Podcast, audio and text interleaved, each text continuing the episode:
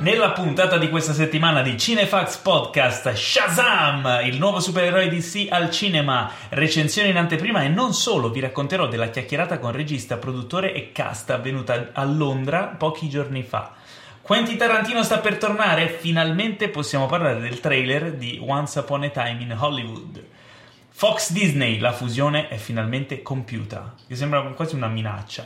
Questo e altro ancora in una puntata ricca di novità, recensioni, approfondimenti e tanto tantissimo nonsense su cinema e serie tv, serviti con amorevole passione e senza spoiler dalla redazione di cinefax.it. Qui vi parla Paolo Cellammare, in studio con il mio abituale agguerrito collega, il fondatore, direttore editoriale, anima e pilastro di Cinefax, con la cresta che Captain Marvel avrebbe veramente voluto avere, il leggendario Teo Yusufian. Ciao a tutti, questa non l'avevo letta, non me l'aspettavo. Però ha, però ha, una gran bella cresta, va detto lei. Mi, mi ricorda la tua sbiondata. La mia sbiondata, esatto. Beh, mh, mm, ho già il costume per Halloween, vedi? È nata con Travis di Taxi Driver, quest'anno me lo, me lo riutilizzo la capigliatura per fare Capitan Marvel. Che tenteo. Tanto ho più culo di lei. Ma questa cosa non è bella da dire.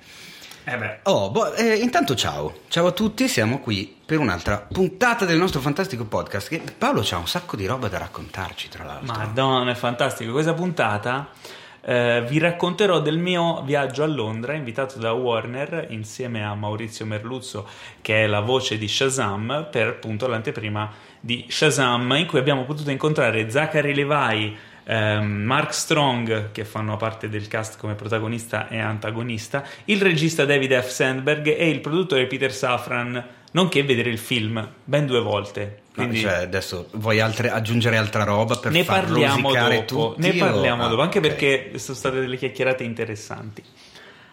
Allora, come al solito, come ogni puntata eh, voi ascoltatori assidui eh, lo sapete, eh, risponderemo alla domandona della settimana che ci avete inviato con tanto amore. Allora, innanzitutto diciamo che quando inviate le domande della settimana su uh, Instagram, perché seguite cinefax.it su Instagram e le stories e Teo ogni volta che viene qui a registrare ve lo chiede, noi automaticamente scartiamo tutte le domande che iniziano con cosa, cosa ne, ne, pensate, pensate di, di, esatto. O, uh, o, o oppure simili. un parere su. Sì, tutte queste cose vengono automaticamente scartate quindi usate la fantasia quando fate le domande e fate come Matteo Sodano oppure Sodano che, Matteo Sodano Sodano. dire, eh, ecco Sodano. insomma. Matteo Sodano ci fa questa domanda. In quale universo cinematografico vi piacerebbe vivere? Perché e con quali poteri? Beh, io, la mia risposta è talmente scontata che posso anche non rispondere. Un dai. film porno? Vero? No, un film porno, ma che universo cinematografico è? Ci un film un, univer- porno. no, cioè, un universo il, cinematografico di il Gio Brazzer, tipo. Il Brazzers Cinematic Universe. Il, il Tinto Brass Cinematic Universe. Ecco, tu pensa... I film di Tinto Brass, mm. secondo te coesistono in un unico universo c'è, narrativo? C'è un Brassverse in realtà, dove, dove, c'è Munella, Paprika, così fan tutte, stanno che tutte si incontrano. lì. E stanno tutte lì insieme. Peccato che Tito Brass non è più con noi perché Però, gli avremmo cacchio, potuto dare un'idea. stata un'idea. un'ottima idea secondo me. Potremmo contattare Eli Roth, che magari è un estimatore di Tinto Brass, che ne sai, estimatore cinema italiano di un certo tipo, Roth vuoi che non conosca i film di Tinto Brass.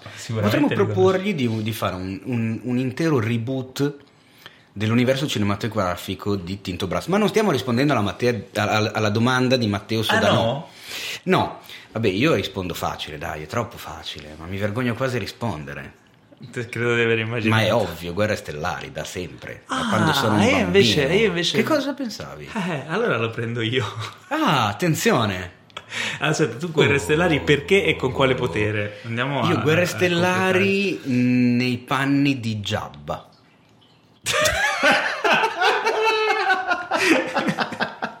Guarda, come dimensioni negli ultimi mesi mi ci sto avvicinando. Beh, però scusa, se ci pensi, Jabba ha un, ha un, mestiere, è anche un imprenditore, è eh, ricco, esatto. è un edonista, esatto. se la gode. Ha un harem incredibile, non è temuto è da uomo. tutti. Non è un bell'uomo, ma quello non lo sono neanche io adesso, quindi non è che cambierebbe molto la cosa, chi se ne frega. Quindi vorresti avere quello che è Jabba. Jabba. Ovviamente prima di arrivare al ritorno dello Jedi, cioè tutti i secoli di, di, secoli, di quindi lui era stato precedenti a, a, Ritorno dello Jedi. No, in realtà l'universo è quello, poi boh, vediamo, non lo so, fare cosa, ecco, magari non Che un poi- droide, ma... Allora, Jabba, ora non, so- non è uno spoiler perché chi- se non l'avete visto attaccatevi, Sì, esatto. muore strangolato Sì. da una bella donna, cioè dalla principessa lei. Esatto. Che c- guarda caso lo strangolamento eh, c'è il godimento. Eh, Quindi insomma, ma eh, infatti completa la, sua, la sua vita da edonista. Ma Vive e che muore da scena ben più di una persona l'ha vista sotto quel punto di vista, non sei il primo, anche No, perché... io è la prima volta che ci penso. Ma veramente? Sì, te lo giuro. No, e se pensi anche che il costume di Leia in quel momento era il bikini, quello metallico Super che tanto erotico, fece eh, certo. discutere, eccetera, eccetera, con una punta di SM e quindi la cosa dello strangolamento. ah, Ma sempre... Beh, c'è un po' di gente Ma che io non l'aveva ci vissuto. Beh, David Carradine ci aveva pensato. Esatto. Dai, No, questa è brutta. E se non sapete a cosa si riferisce Paolo, andate a cercare. Informati. Allora, Ma aspetta, ma eh, rispondi tu a È vero, è vero, è vero, è punto. vero. Allora, visto che non lo dici tu, io voglio vorrei essere nel Tarantino verse. Ah, attenzione. Eh, ma nei panni di? Perché? Perché deve essere divertentissimo. Mm. Nei panni di cioè con i poteri di con i poteri de- de- della di The Bride, Ah, i poteri di Ah, cioè tu vorresti essere Thurman Immortale. fondamentalmente. Uma Thurman eh, Vorresti beh, essere Beatrix. Oppure anche di mm, Bruce Willis. Di, di, di Butch. Vorresti essere un pugile. Con una fidanzata un, un po', Un po' così. un po' pedante. Però è una bella moto. esatto. e però hai, Anzi, perdere- no, no, aspetta, i tuoi rettifico, privilegi di- per andare a Los Angeles. ok, no, rettifico Eh, tutto. Allora, vorrei essere nel Tarantinoverse nei panni di Wolf. De- ah, beh, vabbè, allora ok. Sì, Mr. sono Wolf. d'accordo. Ok, sì. Sono d'accordo con te. Che poi mi riesce bene. In realtà forse già ce li ho. Esatto, in realtà già lo sei. Però non mi hai mai portato da Mostro Joe. Eh, oh. E questa cosa un po' ci rimango male. Speriamo di aver risposto Adeguatamente. Esatto. Ah, ma questa non era una bella domanda. Sodano. Questa- Questa non era male, dai. Eh? Abbiamo risposto da deficienti, però Beh, comunque la scelta non è stata facile perché c'era questa e poi tutta una serie infinita di cosa ne pensate di. Tra cui l'80% erano cose che abbiamo detto Esatto, tra l'altro, infatti sì, la cosa fa molto ridere. E c'era anche una domanda, dove posso recuperare il podcast? Che chiaramente io rispondo più che volentieri, perché non è scontato che non lo sappia. A noi fa strano, visto che sono più di due mesi che abbiamo iniziato, ma sono appunto due mesi, non vent'anni. Quindi, poverino, eh, ha anche è- avuto ragione, anzi, ha dimostrato interesse e io gli ho risposto. Hai fatto bene, anche perché è una sorta di eh, caccia al tesoro, no? Quelli che ci stanno ascoltando sono i fortunati che l'hanno trovato. Esatto, beh, è difficilissimo da Quelli che trovare. non hanno trovato, eh, cosa possono fare? O cercano su Google o non Cosa so, devono cercare so. su Google? Eh, Podcast, cinefax. Ah, cacchio, è difficile. Eh, non è Cioè, facile. Come fai? Uno si, si domanda come farò a trovare il podcast di Cinefax? Potrei cercare su Google podcast Cinefax. Ad esempio, Eh, per trovare i trailer da vedere di questa settimana, Che cosa si fa? ho dovuto cercare su Google. Eh, che cosa hai cercato? Ho cercato eh, Dora. Come si chiama? Dora e la città perduta. Dora e la città Che poi in perduta. inglese è Dora and the Lost City of Gold. Esatto. Che la è città perduta d'oro. d'oro, la città d'oro perduta. È più preziosa La in città- però Dora e la città d'oro effettivamente in italiano Ecco era- perché il nostro eh, amico è sempre di- lui sempre Eh, quello sì. lì famoso Eh sì. Questa volta ha fatto un modo perché. Dora e la città d'oro Eh, faceva no, un po' se no avrebbe dovuto chiamare Argenta e la, e la città perduta d'oro cambiando il nome della protagonista che poi era un casino per il labiale del doppiaggio È un casino per il labiale e inoltre essendo la protagonista che di- viene da una serie a cartoni se non sbaglio sì di Nickelodeon di Nickelodeon quindi dopo andava Era un casino. quindi esci- esci- esce uscirà questo film Dora Sì. l'esploratrice era la serie a cartoni Dora e la città perduta è il titolo del film live action quindi non a cartoni io il cartone non l'ho mai visto l'ho sentito nominare beh, tre Eravamo volte già un po' grandi. Per... sì vabbè però sai SpongeBob è una figata Beh, sì, vabbè, diciamo volte. che si riferisce a un altro tipo di pubblico, ecco. Sì, vabbè, Beh, comunque Dora, eh, abbiamo visto il trailer, sembra molto divertente. Eh, Teo, Adattissimo a quel target. Anzi, probabilmente l'hanno pensato in modo che tutti gli appassionati di Dora, l'esploratrice a cartoni, hanno messo quel paio d'anni in più nel tempo che stavano facendo il film e quindi forse il trailer, il, il- il film si rivolge a un pubblico di qualcos- qualche mese più grande. qualche settimana. qualche settimana. La protagonista è Dora che è una, è una ragazza ispanica? È Isabella Moner. L'attrice? Sì, okay. E i genitori sono interpretati da Michael Pegna ed Eva Longoria. Che per prepararsi al ruolo hanno entrambi mangiato un sacco di torte, tipo Christian Bale. Tipo Christian Bale in Vice. Ciao, sono Christian Bale, ho fatto Dick Cheney in Vice, ho mangiato un sacco di torte. Perché hanno messo su qualche chiletto entrambi. Sono l'ultimo che deve dire certe cose degli altri. Perché... Ma l'hanno messi per la parte. Te. Esatto, pensa io invece che non devo recitare da nessuna parte e l'ho fatto lo stesso. Ma la cosa divertente di Dora è che non so se lo sai anche perché nel trailer non si sente, la si sente soltanto che fa... La, la, che fa? si sente che fa... La scimmietta Vabbè. amica di Dora, ah, che in questo momento mi sfugge il nome, sarà doppiata in originale da Danny Trejo. Ah sì? Esatto, cioè, che farà... Macete che doppia la scimmietta di Dora e quindi immagino che nel film lei non, farà, non si limiterà a fare soltanto Beh, chi l'ha detto? Ma magari farà Vin, Di- Vin Diesel fa I am Groot. Eh, infatti hai ragione. Sì, ma te lo vedi Danny Trejo che lo chiamano per fare Sì. No. Io sì. Dici di sì? Sì, ed è. Però sarebbe boh, che cacchio di idea da fulminati sta cosa. Non lo so, non lo so. Comunque, Comunque allora... Danny Trejo non è eh, adesso famoso per macete, per film eh, di certo tipo e tutto quanto, al physique du role particolare, ma ricordiamoci che ha fatto la saga di Spy Kids con Rodriguez, che tra l'altro film figa. per ragazzetti, lui ci è abituato. Che fa lo zio, vediamo se te lo ricordi, lo zio? Lo, lo zio Macete. Bravissimo. Ed è da lì che è arrivata la cosa. Eh certo. Eh. Mitico Macete. Allora, questa settimana sono un sacco, un sacco di, di trailer e tutti fighi. Um, perché? Però voglio andare uh, in un crescendo perché tanto già lo sapete qual è il trailer della settimana. Della settimana Se non del mese, forse. Se non del millennio. No, del no, millennio no. Millennio, esagerare. Eh. Non fare come... Ecco, dopo apro questa parentesi anche su queste Sull'iperbolismo. Sì. Allora, parliamo... Uh, andiamo uh, prima da uno che magari... Un trailer che non ha visto nessuno. Pochi sono interessati, ma io sì. Uh, è uscito il trailer di Deadwood, il film che conclude la serie HBO. Ne avevamo parlato anche qualche settimana fa, però è uscito il trailer. Tra l'altro c'è Ian McShane, eh, c'è... Che sta lavorando tantissimo ultimamente con l'uomo. Eh sì, no, perché è un grande. Tra l'altro c'è in due film eh, esatto. E poi c'è Oliphant, to, Tom Oliphant, Timothy Oliphant. Timothy Oliphant, Timothy, Tim Oliphant eh, che è un attore bravissimo, ma secondo me chi lo apprezza è perché l'ha visto in Deadwood. Perché nella serie lui veramente è il protagonista. Beh, anche in Justified. È vero, è vero che non l'ho E anche in Santa Clarita Diet, dove fa il marito di. Non so se l'hai mai vista la serie. Mm-hmm. Su Netflix è veramente graziosa. A me fa ridere un sacco. Comunque lui è bravissimo. E... Che fa Ehm, il marito di Drew Barrymore. Eh, non Ok. okay. il nome. Eh, Deadwood era una serie della HBO che è stata molto eh, popolare un po' di anni fa e che eh, è considerata una delle migliori serie a livello di critica insomma, della storia. Una di quelle serie che ha segnato l'avvento della Golden Age of TV, della, della d'oro in cui siamo a- attualmente.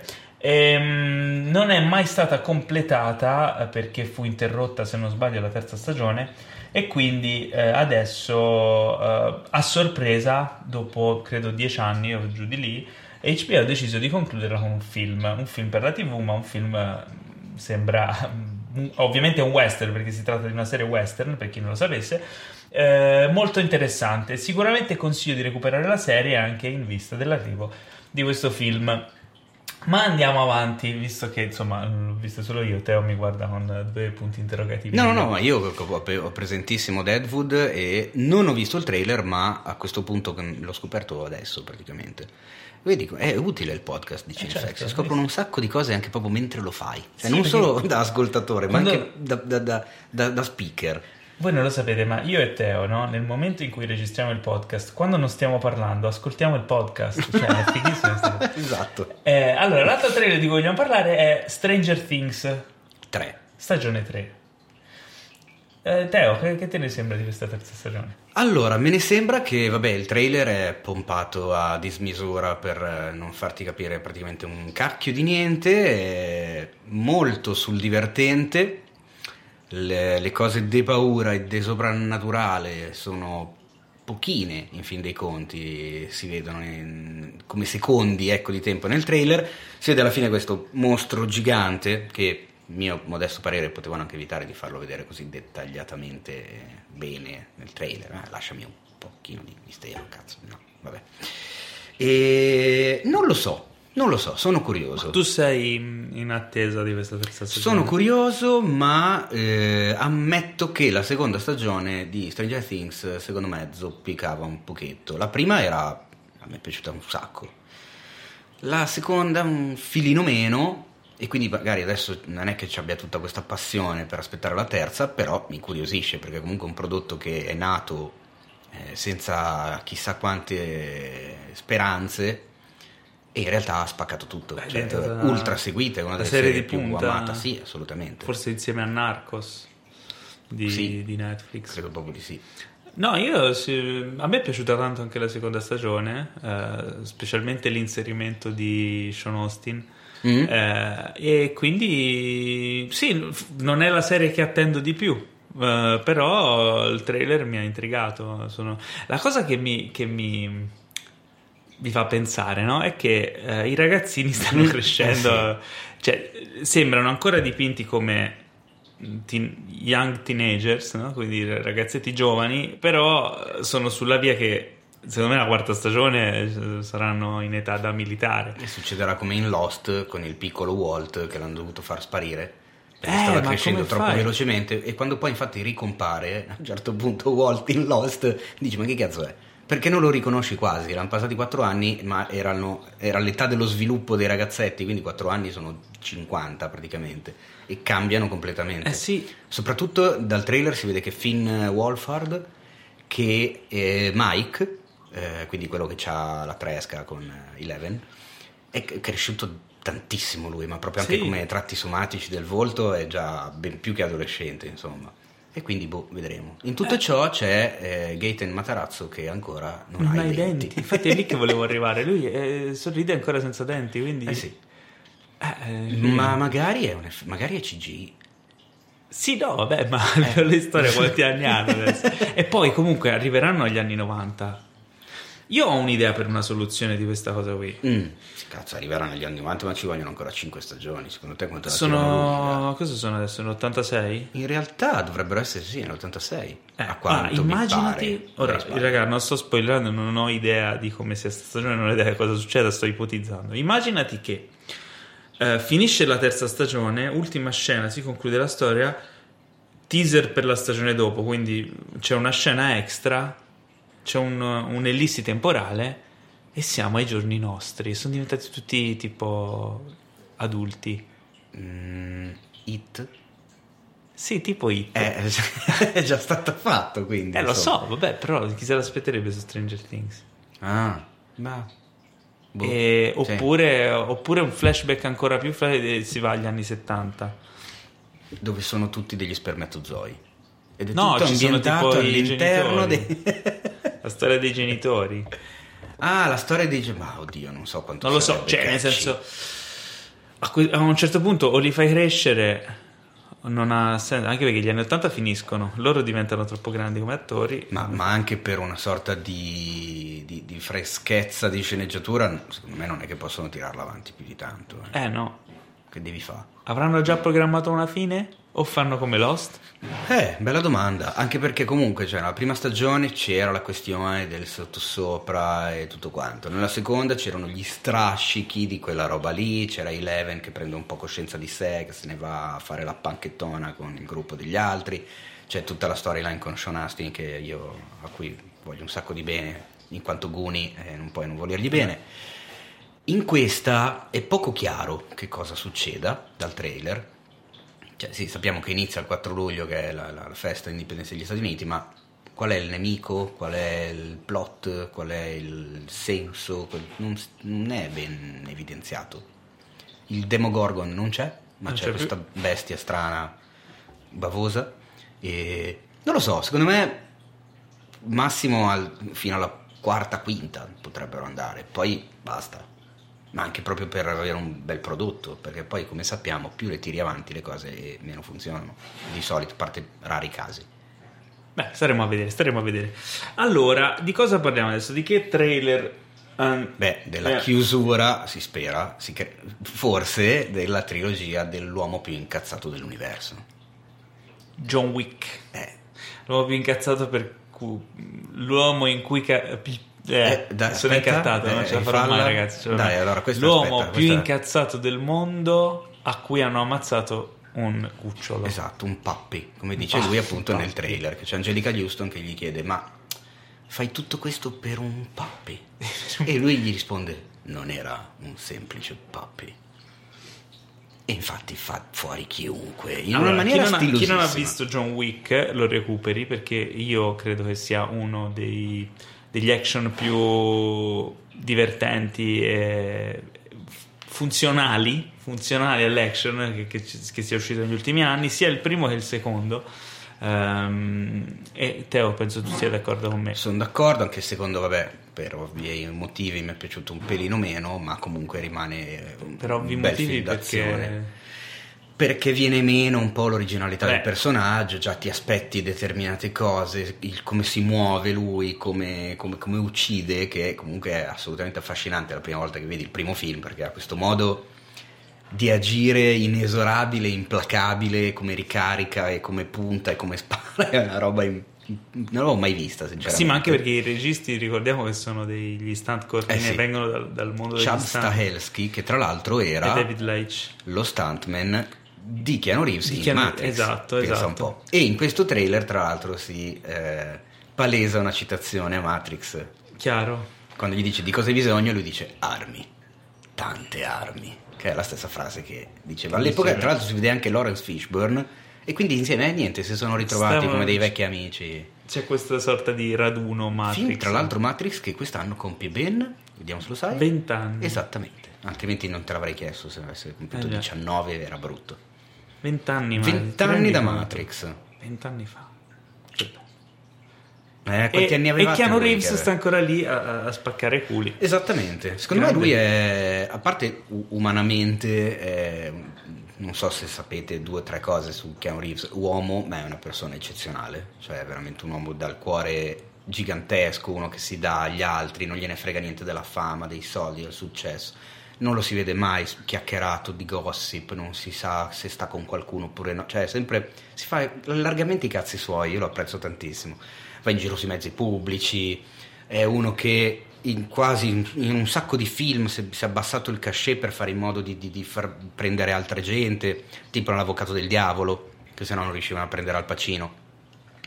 Eh, fa beneficenza, è veramente una persona eccezionale e come professionista secondo me non gli si può veramente dire niente. No, Cosa gli vuoi dire a uno così? Te li hai visti i film Bill e Ted? Bill e... No, non li ho visti. Nemmeno io. Ammetto questa man- E allora perché me l'hai chiesto? Perché ha annunciato che, fa, che uscirà il nuovo Bill e Ted. Ah, me la sono persa sta cosa. E? Quindi? E io non li ho visti. E quindi dobbiamo Sono, vederli. Ah, Bill, esatto, Bill, ma credo ci siano due, questo sia il terzo. Addirittura. Sì. E chi è l'altro? Bill, cioè Bill, Bill e Ted. Poi Bill, Bill e Ted 2. Ho eh, capito, però se me ne parli mentre sto parlando di Keanu Reeves, immagino che uno tra i, tra i due, tra eh, Bill, e Ted. Uno è te, Kevin. Eh, sì, che è Keanu Reeves. Che, che, Paolo stasera non ce la puoi fare. Sei messo peggio di quando eravamo reduci dalla notte degli Oscar, che, il che è grave. Il il che è molto grave. Ma io non so chi sia il, il, suo, il suo, buddy in Bill e Ted. Chi è, la, chi è, il Bill e chi è il Ted? Adesso, è lui, Alex Winter. È Ale, ah, il famoso Alex Winter. Eh, Keanu Reeves è Ted. E Alex Winter è Bill. Dai, Alex Winter. Solo che Alex Winter è invecchiato. Questi sono i, i, ah, i cespugli allora. di rovi che rotolano capito, nel deserto. Allora, Quando no, hai detto il nome Alex Winter. Bill e Ted è un, è un film demenziale degli anni 90. Eh, ok, sto ritornando. è un film demenziale degli anni 90 molto famoso in America, eh. ma da noi pressoché sconosciuto. Scusa, mi rifai vedere? Ah, ma ho capito chi è Alex Winter adesso, vedendolo in faccia. Non ti saprei dire nessun altro film eh, di quelli a cui ha recitato, a parte i famosissimi Bill and Ted, cioè come, come non ricordarsi di Alex Winter in Bill oh, se, se, ci stai ascoltando Alex Winter, scusaci, è colpa nostra, lo sappiamo, è una nostra mancanza. e soprattutto perché teniamo un podcast che parla TV. di cinema. tu pensa, ma tu pensa. Del 90. Del 90. Ma è un cartone. Ma era un. Car- sì, no, cartone, era cartone, animato? Sai che era cartone. Ma perché sì, dobbiamo sì. parlare delle cose che non conosciamo? Non Facciamo una so, figuraccia. Non so perché. Facciamo una figuraccia e poi guarda, dai i colpi ai microfoni. No. Guarda, oggi, oggi Paolo veramente. Basta, me ne vado, da solo. Ciao. No, non è vero, sono ancora qui. Va bene, e io direi di parlare del prossimo trailer che è ovviamente. Toy, Toy Story, Story 4. 4. oggi va così, ragazzi, perdonateci. Torniamo seri. Toy Story 4, dove tra l'altro in un film che ha il 4 nel nome, volevo uh-huh. farti notare eh. che il personaggio nuovo, come si chiama? Forky. Eh, secondo te è una coincidenza? Sì. Eh sì, infatti, anche secondo me. Okay, Niente, volevo fare eh, Allora, i bravi ragazzi della Pixar avevano sempre detto che non avrebbero mai fatto un altro Toy Story perché la trilogia era chiusa così ed era chiusa bene. Direi. A meno che l'idea, cioè non gli fosse venuta un'idea talmente figa, talmente geniale, interessante, che avrebbe poter eh, giustificare un quarto capitolo. Esatto. Quindi, mm. eh, annunciato Toy Story 4, tutti hanno iniziato a pensare, eh, vuol dire che avranno trovato, cioè la Pixar ti fidi, no? Eh, ha fatto raramente dei passi falsi. Quindi avranno trovato un'idea figa anche perché comunque Toy Story storia è il loro uh, marchio di punta, è il loro capostipite. Il, il primo Toy Story è, è il primo lungo. È il film su quindi... cui si fonda non solo la Pixar, ma tutta l'animazione in CGI che è venuta dopo. Eh sì. Quindi dici, eh, esce il trailer, era già uscito un breve teaser, ma non è che si capisse molto. No. Esce il trailer super hype, io almeno, cioè sono, io amo alla follia Toy Story, quindi vado a vederlo e cosa mi vedo? Cos'è il trailer? Cosa ti vedi? Una forchetta di plastica che parla. no, cioè, è un trailer fighissimo, ragazzi. È un trailer geniale, secondo me. Perché questa cosa della forchetta, no, a parte che lo dovete vedere perché è geniale, ma uh, um, loro cercano sempre di trovare il modo di, di, di far eh, mettere come parte della storia qualcosa che da bambino tu hai vissuto perché ti crea questo legame con la memoria, con i ricordi di, di, di bambino quando giocavi con i giocattoli e che funziona sempre, no? Eh, loro eh, sì. sono, dei bastardi perché poi eh, ti fanno piangere. Eh. eh, e quindi quanti, quanti, di noi è capitato da piccoli di, di non aver giocato sotto mano e quindi crearlo con quello che, che si ha, no? E, e, nella storia del film questa, la loro bambina crea questa, questa forchetta uh, umanoide. Che poi è, un, è, è, proprio una, la posata dei bambini perché lo, spork. lo chiamano spork. In, in, in italiano, italiano non, è, non, è, bello in italiano. Non credo che esista il corrispettivo in italiano sì, per definire il, la forchetta la cucchiaio, la cucchietta o il, forcuia, o il forcaio. No, no. vedi che non esiste. Insomma, è la forchetta cucchiaio. Cioè un cucchiaio che alla fine invece di essere tondo ha quattro piccoli rebbi. Lo puoi usare sia come cucchiaio che come forchetta. Esatto, ma non come coltello, che è un po' discriminatorio nei confronti dei coltelli questa cosa. Perché no? Ah, perché sono bambini, quindi magari, eh, eh vedi, eh. ah, furbi. Però se è spork, lavalo. Esatto. Mamma mia, questo è proprio. Vabbè, eh, niente, oggi va così. Paolo, grazie. Prego. La puntata la continuo da solo e dicevamo. Solo allora, perché te l'ho rubata, lo so il... che te la stavi Ce l'avevo lì in caldo, porco cane. Eh, allora, il trailer, posso dire sinceramente, mi ha emozionato perché comunque, vabbè, eh, Toy Story emoziona sempre. Dal 95 il primo film, quindi comunque rivedi Woody, vedi, di, di, di, ritrovi delle cose comunque con le quali sei cresciuto, nonostante io nel 95 avessi già un sacco di anni alle spalle, già lavoravo, quindi vabbè. Eh, però posso fare una piccola critica? Vai. Mi pare che in questo film ci sia un po' un mix di tutti i tre film precedenti. C'è la ricerca del giocattolo che si perde, c'è il, il fatto di convincere un giocattolo eh, cercare di fargli capire il suo ruolo nel mondo. Eh, sono curioso. E in più c'è la questione che ormai non stiamo più con Andy, perché Andy l'abbiamo salutato. Mm-hmm. E quindi siamo tornati indietro con la bimba. Non lo so, voglio vedere se davvero quest'idea per il 4 era un'idea così rivoluzionaria che giustificava un quarto capitolo. Beh, magari nel trailer non si è visto tutto. Quindi... No, beh, chiaramente non si è visto tutto. E poi c'è questa Bo che sinceramente non me la ricordavo così eh, Action. snodata ed è sembrava atomica bionda. Cioè in realtà sì. eh, staremo a vedere. Staremo, staremo a vedere. E ricordiamo, per chi se lo chiedesse ancora, non dovesse saperlo, che ovviamente al posto del compianto Fabrizio Frizzi, per noi a doppiare Woody ci sarà Angelo Maggi. Perché? Perché Angelo Maggi è la voce italiana di Tom Hanks, che è l'attore che ha sempre doppiato Woody in originale. Okay. Che quindi è una scelta abbastanza coerente, secondo me, da parte del, di, del direttore del doppiaggio. Che insomma avranno detto: e mo? Eh, beh, ci certo. inventiamo. Eh. Comunque, eh, prima di passare oltre, voglio riagganciarmi a quando hai detto. Quando hai rif- fatto riferimento al primo Toy Story, eh, a cui siamo tutti particolarmente legati, però ti dico la verità, io non lo rivedo da tantissimo tempo. Mm e ho paura a rivederlo. Dai, l'ho rivisto, guarda, non più tardi di un anno fa io. E com'è andata? Li sono visti tutti e tre in breve tempo. Perché, cioè, comunque eh, ho rivisto delle scene e, e, si vede un sacco che la computer grafica è datata eh, certo, sì, quello sì. E... sì. Si vede tantissimo, si vede soprattutto, sai dove? Nel, nella faccia di Woody. Fa effetto, dopo che tu hai visto il terzo e dopo che quindi ti è rimasto nella mente il Woody di adesso, tornare indietro e vedere la faccia di Woody con quegli occhi vitrei del sì. 1995 fa un po' strano effettivamente, ma anche un po' le texture, anche un po' le superfici degli oggetti, si vede che erano... E comunque era, era, il primo lungo fatto così, quindi voglio dire. Però nel, um, hanno fatto la riedizione in 3D qualche ah. anno fa e, e, quindi l'hanno rirenderizzato per fare il 3D.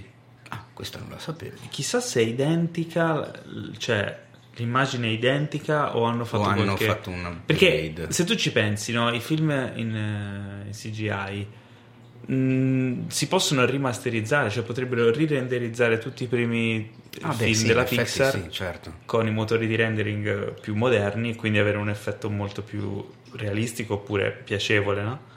Forse addirittura senza lavorarci più di tanto sopra, ora non lo so, non ho mm. conoscenze fino a quel livello di dettaglio, però eh, è interessante perché il film rimarrebbe esattamente lo stesso, con le stesse animazioni, con le stesse, a livello artistico le però stesse cose. sarebbe giusto?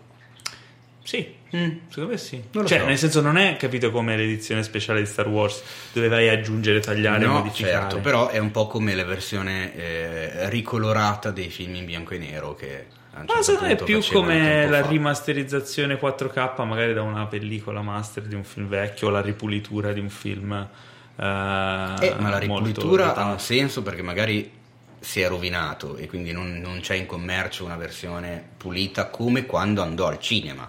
Perché al cinema quel film eh. negli anni 60 magari si vedeva da Dio e poi col tempo che, è, che è invecchiato. Sì, ma in questo, in questo caso... caso il film si vede comunque bene, ha i suoi un... anni è un, so. è un approccio nuovo, è una soluzione. Sì, no, però neanche anche, un problema, non è neanche un problema, ma è però è piacevole vedere il fatto, cioè vederli questi 25 anni di distanza, no? Ok, effettivamente questo sì, hai ragione. Non è, non è brutta come Contestualizzarlo cosa. anche graficamente all'epoca in cui è uscito, come eh. quando vedi un film datato magari... Ma anche banalmente quando guardi un film di animazione Disney, se vedi Robin Hood adesso che Robin Hood fa parte del periodo dei cosiddetti scratchy movies mm-hmm. della Disney dove avevano appena scoperto questo particolare sistema di animazione dove risparmiavano tempo e se ci fai caso, mi pare anche il libro della giungla, se ci fai caso i bordi neri de, dei personaggi di Robin Hood, in Robin Hood si vede di brutto, sono proprio marcati e a volte si vede proprio il tratto di matita che sborda via, è una roba che oggi ci sembrerebbe impresentabile. Però Beh, non è che ci rimettono mano per rifarlo oggi. Cioè, tipo anche a me, se te lo ricordi, Titan 3, come era disegnato, che era tutto schizzato, eh, sì. mi faceva impazzire, era bellissimo. Eh, quindi perché? No, no, vabbè, mi hai, mi hai convinto. Ok, mi hai convinto. lasciamolo così, lo riguarderò così. Riguardiamo Toy Story come era una volta. E arriviamo. E basta, fine di eh no, eh no, eh no. finalmente dopo attesa spasmodica. E se ti ricordi bene, cosa ti avevo detto in una delle primissime puntate del podcast quando uscì il teaser di The Irishman? Che il teaser, il, che il trailer del film di Tarantino sarebbe uscito sarebbe a marzo. Uscito per andare nella puntata 8 del podcast. Ecco, forse non ero stato così specifico. Però avevo detto, secondo me, prima del compleanno, attorno al compleanno di Tarantino, esce il teaser. E guarda un po', non so come, ma avevo indovinato. Che giorno è il compleanno di Tarantino? Il 25 e il 27, mi sembra, un giorno del genere. E, E, che, comunque Che giorno è uscito il trailer? ci siamo.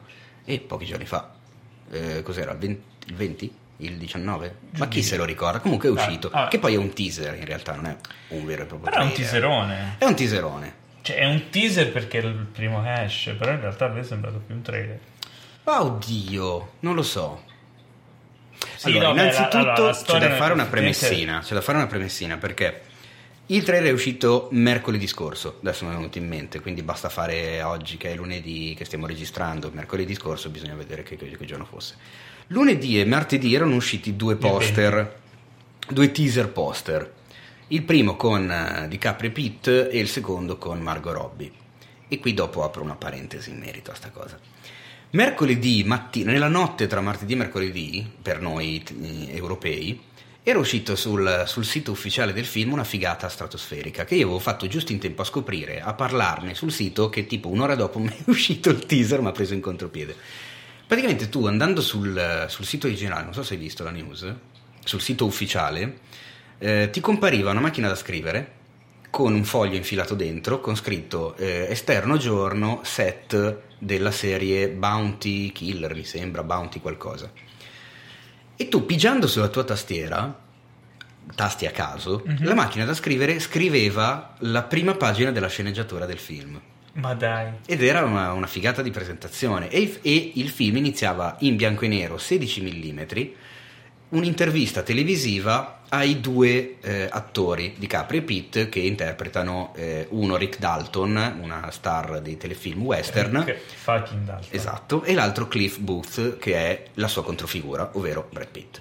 E il teaser inizia esattamente con quella scena lì. A questo punto mi chiedo, il film inizierà così come c'era, c'era sul sito, come anticipazione, O oppure il sito, il sito, esatto, ti faceva vedere la sceneggiatura del teaser? Lo scopriremo tra un pochino. Mm. Che dici tu del teaser? Allora, effettivamente è un teaser anche perché non si capisce quasi niente della storia, cioè niente direi. Ehm, bello. è strano, cioè nel senso fondamentalmente presenta i personaggi. Il momento in cui ho goduto di più è quando c'è Bruce Lee. Eh, ma va, lo sa. Guarda, quando è apparso Bruce Lee nel teaser mi No, sono venuto in mente tu beh. subito. No, è fantastico, fantastico. Ehm, tra l'altro, ehm, la figlia di Bruce Lee ha fatto un post su Instagram dicendo: Noi non ne sapevamo nulla, noi della famiglia, eh, non siamo stati interpellati.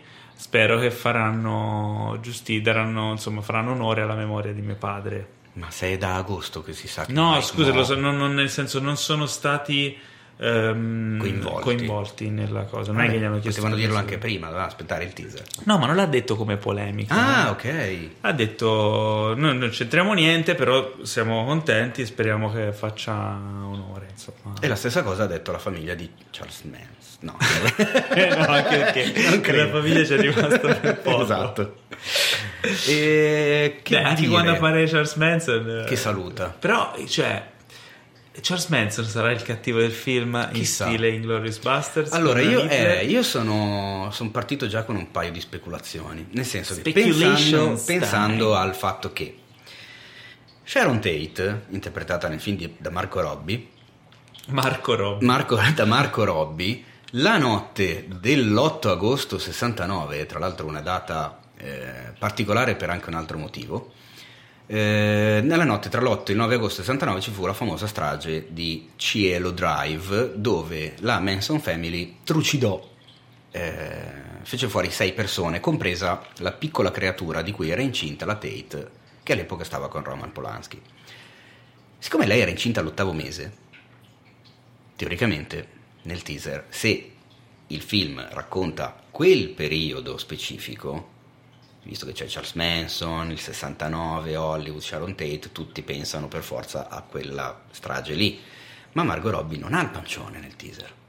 Hmm. Quindi il film inizia da molto prima. E allora perché metterci Manson? Quindi una mia speculazioncina in merito è che Tarantino tempo? no, no, che Tarantino si è preso forse delle enormi libertà creative in merito a come sono andate le cose, come ha fatto in Inglorious Basterds nei confronti di Adolf Hitler, che non ha fatto vedere che si è suicidato da solo come un povero pirla con la pistola in un bunker assieme a Eva Brown, ma lo ha fatto trucidare di colpi in un cinema che poi ha, dat- ha dato alle fiamme. Beh, appunto, può essere. Chissà, magari sì. Se si è preso le libertà, sono dell'idea che sicuramente la figura di Manson ne, ne verrà, verrà, vista ancora più negativamente, proprio come quella di Hitler eh, in Bastardi senza gloria. Non credo che sia andato da un'altra parte. Che andare dall'altra parte, eh, insomma, tra rispetto delle vittime e tutto quanto, direi certo. che non è proprio il caso. Sono, sono, molto curioso di vedere che cacchio si è inventato, sinceramente. Io mi aspetto qualcosa un po' sulla falsariga di Pulp Fiction allora c'è Richardson, il suo direttore della fotografia fidato. No, ma io parlo a livello di storia. Bill. Sì, Perché sì. comunque hai visto, sono tantissimi personaggi. Eh, l'ha, l'ha det- ha detto sia Tarantino stesso che Richardson lo hanno detto. Ha detto il film di Tarantino che più, ri- più vi ricorderà Pulp Fiction come, ah. come impostazione generale. Beh, I, allora, gli attori accreditati ufficialmente quest- al momento sono elencati sono 159. Per darvi... Quasi come quelli di Duné. Per, quasi come quelli di Duné, esatto. Per darvi un'idea, diciamo, in un Avengers Infinity War, insomma, film con un sacco di gente, eccetera, gli attori accreditati non arrivano al 100. Quindi insomma, 159 ah. attori vuol dire avere una bella gatta da pelare. E non Beh, sto parlando ma... di quella di Margot Robbie. Quindi Once Upon a Time in Hollywood o C'era una volta a Hollywood? Ah, c'era una volta a puntini puntini Hollywood. Hollywood potrebbe essere l'Infinity War del Tarantino verso. Esatto. Posso, perché il nostro amico solito dei titoli ha aggiunto dei puntini, secondo te? Non ci sono in, No, in originale non ci sono, li ha messi in italiano. E il mio primo pensiero è stato, bah, avrà voluto ripetere, eh, riprendere il film di Leone, ma invece no, perché c'era una volta in America, c'era una volta al West, non ci sono i puntini di sospensione. Niente, così ha voluto mettere il suo tocco personale anche qui. Porca di quella eh? eh Ma eh. perché? Prima o poi lo scopriremo chi è.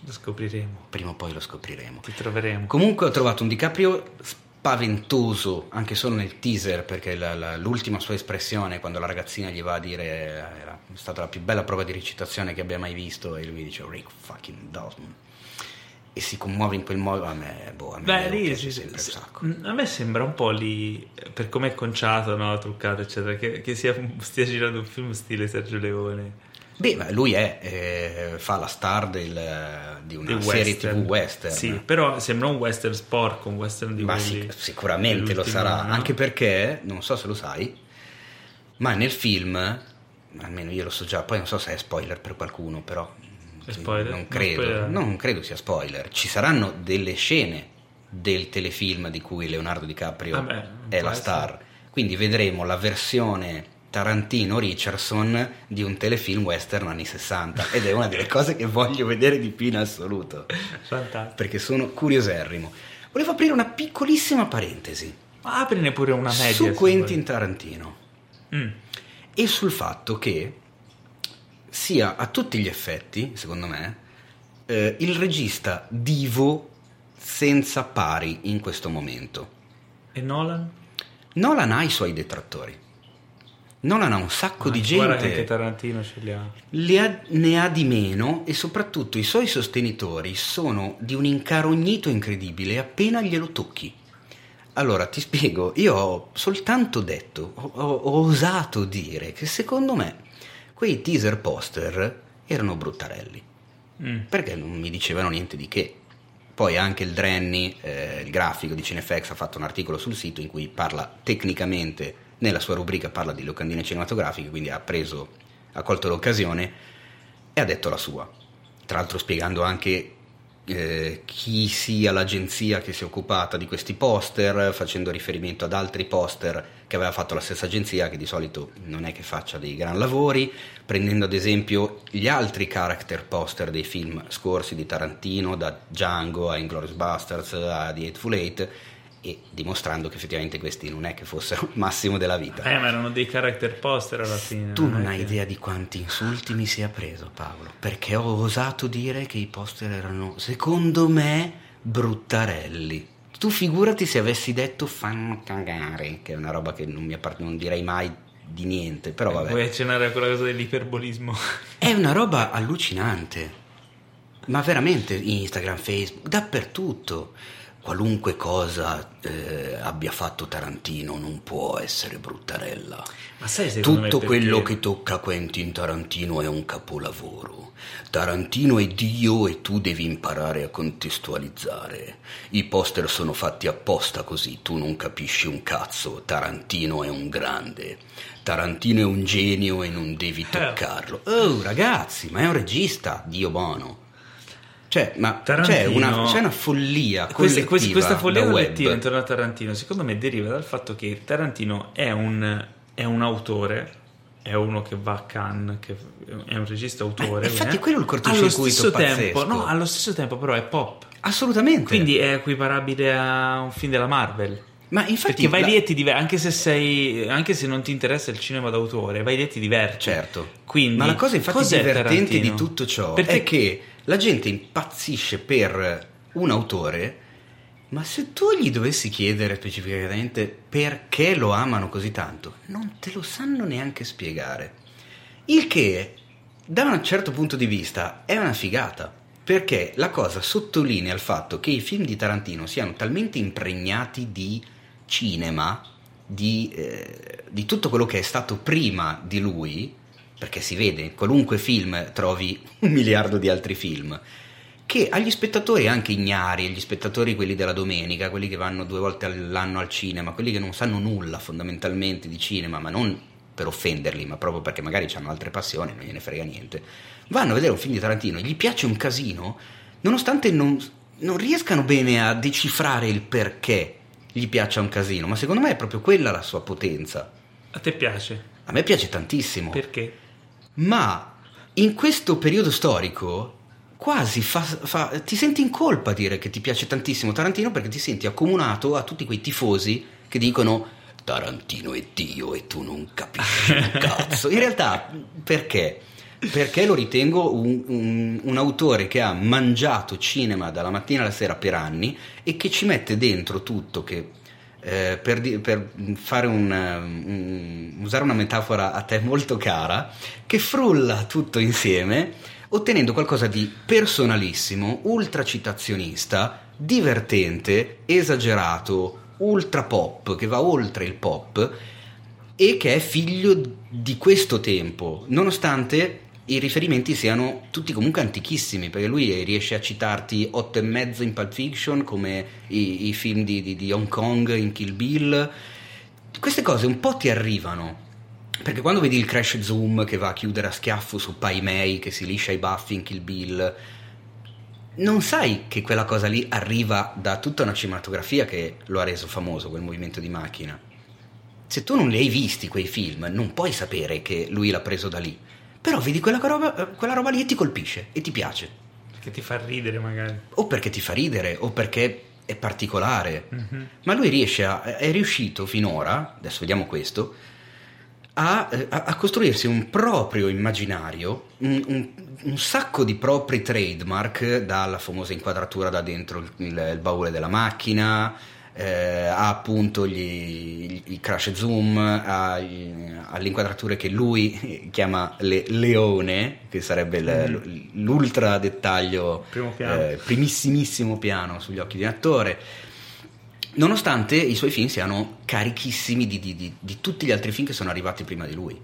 Cioè è un, un cinefilo autore che scrive, secondo me, dà vita a dei personaggi meravigliosi e memorabili, nonostante anche abbiano pochissimi minuti di, di tempo sullo schermo, ed è secondo me uno dei registi attualmente dove, con cui credo tutti gli attori vorrebbero lavorare, perché è in grado di valorizzarti come pochi. Ma poi abbiamo visto cosa ha fatto con Christoph Waltz, che voglio dire Mm-hmm. Era mezzo sconosciuto, questo ha fatto due film con lui, si è portato a casa due Oscar, che non sono proprio eh beh, bazzecole. Beh, comunque è bravo. No, ma sicuramente è bravo, però la capacita che ha... Eh, beh, dipende anche da quello che scrive. Cioè... Tarantino di scrivere appunto i, i, dialoghi che scrive, i monologhi non, non tutti gli attori sono, non tutti gli attori sono in grado di recitare quei dialoghi e quei monologhi. Quindi lui, gli attori che seleziona sono quelli adatti ai suoi film e anche questa capacità di, di, di, di, fare un buon casting che secondo me è una delle sue migliori sì, sì, sì. carte però io, ah, io, amo Tarantino mi piacciono tutti i suoi film quale, quale più quale meno La cosa che mi stupisce è che tuttora il mio film preferito di Tarantino, ma di gran lunga senza dubbi, è il primo, Le Iene. Mm. E non è neanche stato il primo che ho visto perché ho visto prima Pulp Fiction. Ma le, nessun film mi ha colpito come Le Iene anche per la povertà di mezzi, cioè mettere tante idee, tante piccole cose in un film che comunque è fatto con due soldi. Quella cosa lì mi, comunque tuttora mi è rimasto nel cuore, mi rimane nel cuore. Per me, cioè, il mio film preferito suo è quello. Io ce l'ho un gradinetto sotto rispetto a quello che comunque sarò banalissimo quanto vuoi, ma secondo me Pulp Fiction rimane ancora. Eh, Pulp Fiction è una festa. Ma per tutta una serie di cose anche lì, cioè lì ci va proprio il mio personale vissuto in quel film. È uscito in un momento in cui io stavo studiando cinema a scuola e sono andato a vederlo al cinema quando avevo pochi mesi prima di avere i 18 anni, quando uscì al cinema che era vietato ai minori di 18 anni, quindi quel momento per me era una roba, eh, minchia sto andando a vedere un film vietato ai minori di 18 senza avere i 18.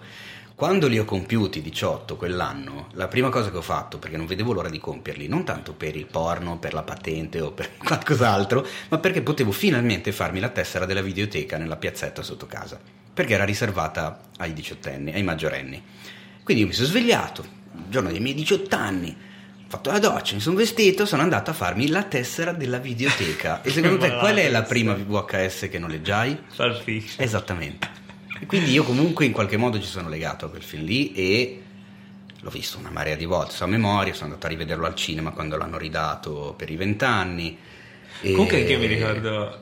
Che... Ho tanti ricordi legati a quel film. Le Iene è meraviglioso, come hai detto tu, è clamoroso come sia riuscito a girarlo praticamente tutto in un magazzino, creando anche lì dei personaggi memorabili, fantastici, un cast incredibile, ma cazzo, Pulp Fiction c'ha, e poi c'ha quella narrazione ad incastro che all'epoca non è che fosse così no, scontata, no, certo. anzi, cioè, le prime volte che vedi lo stacco che dici ma perché cazzo sono vestiti in quel modo Vince e Jules? Che prima Beh, però anche in le Iene Dopo un c'è... po' capisci che anche in Lane c'è un po' la struttura narrativa. Non lineare sicuramente, ma Pulp Fiction è molto più incastrata. Sì, beh, certo. È, è tutto di più, no? Esatto. Io Però questo tu, film... tu hai visto prima Pulp Fiction e poi Le Iene o viceversa? Ho visto prima Le Iene.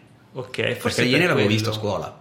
Forse Le per... Iene l'ho studiato a scuola proprio. Forse il fatto che abbia visto Pulp Fiction e poi sia subito corso in videoteca a prendere Le Iene e in Le Iene ho visto una sorta di è come quando fai la riduzione ah, del, okay. della salsa. Cioè, ho visto que- l'essenziale di, di, di, quella roba lì all'osso, la purezza, no? Mm-hmm. E, quello forse mi ha colpito. Il distillato. Esatto, però, però so, comunque cioè, sono capolavori. Io sono ultra curioso di questo perché tra il cast, l'ambientazione, il fatto che comunque parli di Hollywood, uno come lui, eh, se, cioè veramente se non lo sbaglia potrebbe essere oh, diciamolo il suo film più riuscito di tutti. Poi magari no. Eh, che ne sai.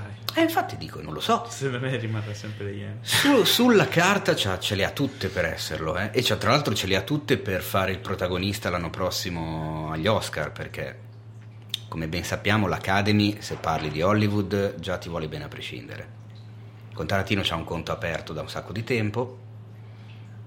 Vediamo beh, un attimo. Beh, vedremo, vedremo. Ah, andiamo avanti. Notizia bomba di questa settimana, ma bomba bomba, cioè bomba, in realtà era attesa. Poi esatto, un po' di mesi. Bomba, ma in realtà è telefonatissima. esatto. No, che però ha avuto delle ripercussioni di un certo tipo. Quindi eh, sto parlando ovviamente della fusione, non la fusione, in realtà dell'acquisizione della Fox da parte della Disney che eh, però eh, diciamo questa settimana si è consolidata quindi grande... hanno concluso mesi di trattative esatto. di accordi e hanno messo le firme definitive quindi esatto. sbandieramento è diventata a tutti gli effetti Disney della Disney sbandieramento della Disney di tutte le proprietà intellettuali acquisite da Fox quindi mi ha fatto molto ridere il sito ufficiale waltdisneycompany.com nel giorno in cui si è concretizzata la cosa perché in home page hanno fatto gli sboroni al massimo sì. perché hanno messo in grafica i Simpson con Star Wars, con Deadpool, con Toy Story, con Avatar, con la forma dell'acqua. hanno messo proprio davanti tutto. Assurdo. Però allo stesso tempo 4.000 dipendenti di Fox tutti a casa. Eh sì. Eh, ma anche questo si sapeva già. Si sapeva già, però eh, tieni conto che è un, um, un, licenziamento in massa di personale come non ne avveniva da tempo e come credo nel settore non sia mai avvenuto.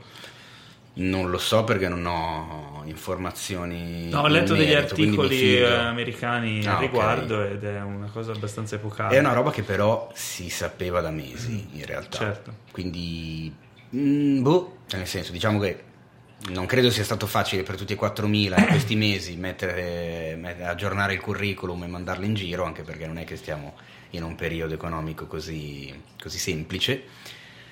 Però ecco, non è stato il, quello che si chiama fulmine a ciel sereno. No, no, però beh, uno si immagina, cioè, è l'ultima cosa a cui si pensa quando noi comunque che siamo appassionati di intrattenimento, di cinema, eccetera, per noi è una notizia epocale che porterà chissà quante cose fighe nuove, eccetera, però dietro poi ci sono tutta una serie di ripercussioni sull'industria che non sono così banali, mm. cioè perché comunque 4.000 persone eh, tieni conto che mm, nemmeno Netflix in, in, negli ultimi anni ha assunto così tanto personale nonostante la sua crescita a livello internazionale su tutto il globo. Uh, chiaramente verranno, troveranno altri lavori, poi figurati in America la mentalità è un'altra, certo. eh, si dissemineranno Però in giro. 4.000 sono veramente 4.000 sono tanti, infatti, eh, ma penso sparsi su tutto il mondo, nel senso tutti il personale Fox, che comunque è una multinazionale. Che tra l'altro ricordiamo negli Stati Uniti Fox si tiene e si tiene con il proprio nome Fox News e Fox Sport mm. perché altrimenti Disney non avrebbe potuto completare l'acquisizione per motivi di antitrust. Ah, ok. Perché Disney è già proprietaria di ESPN, che è la rete sportiva, è già proprietaria di ABC, anche, dove ha anche ABC News, e non poteva, diciamo, monopolizzare quasi praticamente tutta, tutta quell'area e quindi ha dovuto mollare delle, delle, delle reti fondamentalmente, mm-hmm. delle, delle, delle aree e gliele ha lasciate a Fox però tutto il resto se l'è, se l'ha acchiappato. Hanno eh già sì. detto che hanno intenzione di rifare il casting degli X-Men. Eh, mi sembra giusto per inserirli ovviamente nel MCU. Tranne che di un personaggio. Sì, eh. Che rimarrà lui.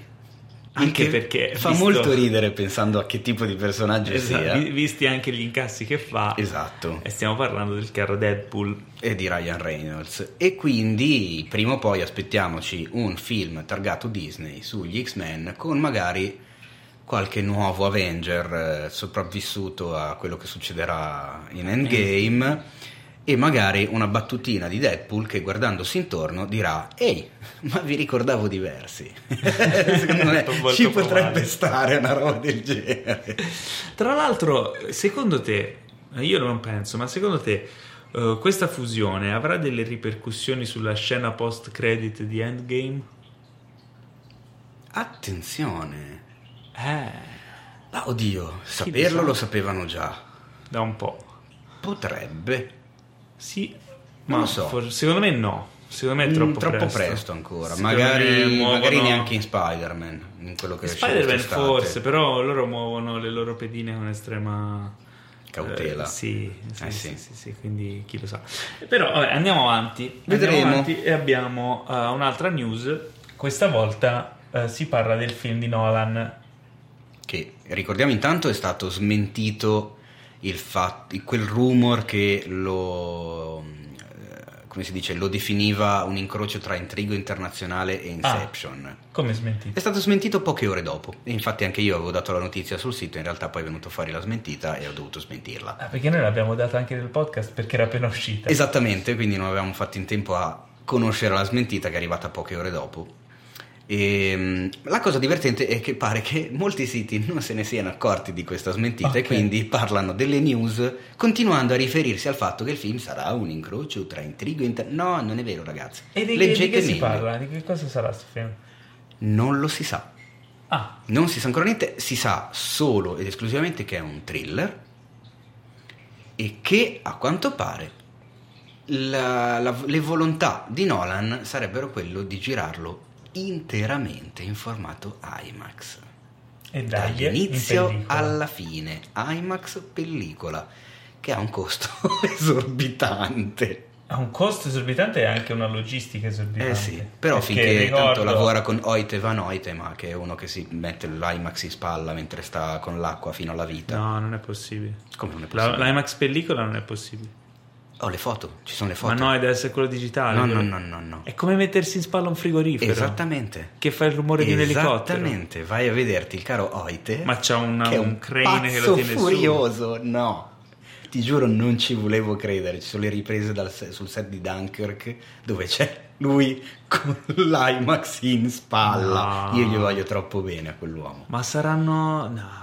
Eh, saranno oh, 40 kg? Ma 35. di più, ma saranno almeno 80. No, non esagerare. Eh, oh, c'è tutto il magazzino eh, di pellicola oh. IMAX eh, che, che, è una roba gigantesca. Ma lì basta ridurre i magazzini. Ma no, magari era quello, quello digitale. Eh, non lo so. Andremo, andremo, a controllare. Andremo guarda, a controllare. Guarda, guarda. Comunque, Comunque le notizie sono che il casting è in pieno svolgimento è ancora aperta la... sono ancora aperte qualche posizioni, soprattutto la protagonista femminile che ancora non si sa chi dovrà essere e un altro protagonista che dovrebbe essere anzianotto, a quanto ho capito, o comunque molto più maturo dei due che sono stati ingaggiati. Mm. I due che sono stati ingaggiati, che sono sicuri per ora, sono John David Washington, eh, ovvero il figlio del caro Denzel, protagonista di Black Clansman, e Robert Pattinson e là là. Che, eh, poverino, sfortunatamente sempre famoso, um, sempre solo nominato per la saga di Twilight,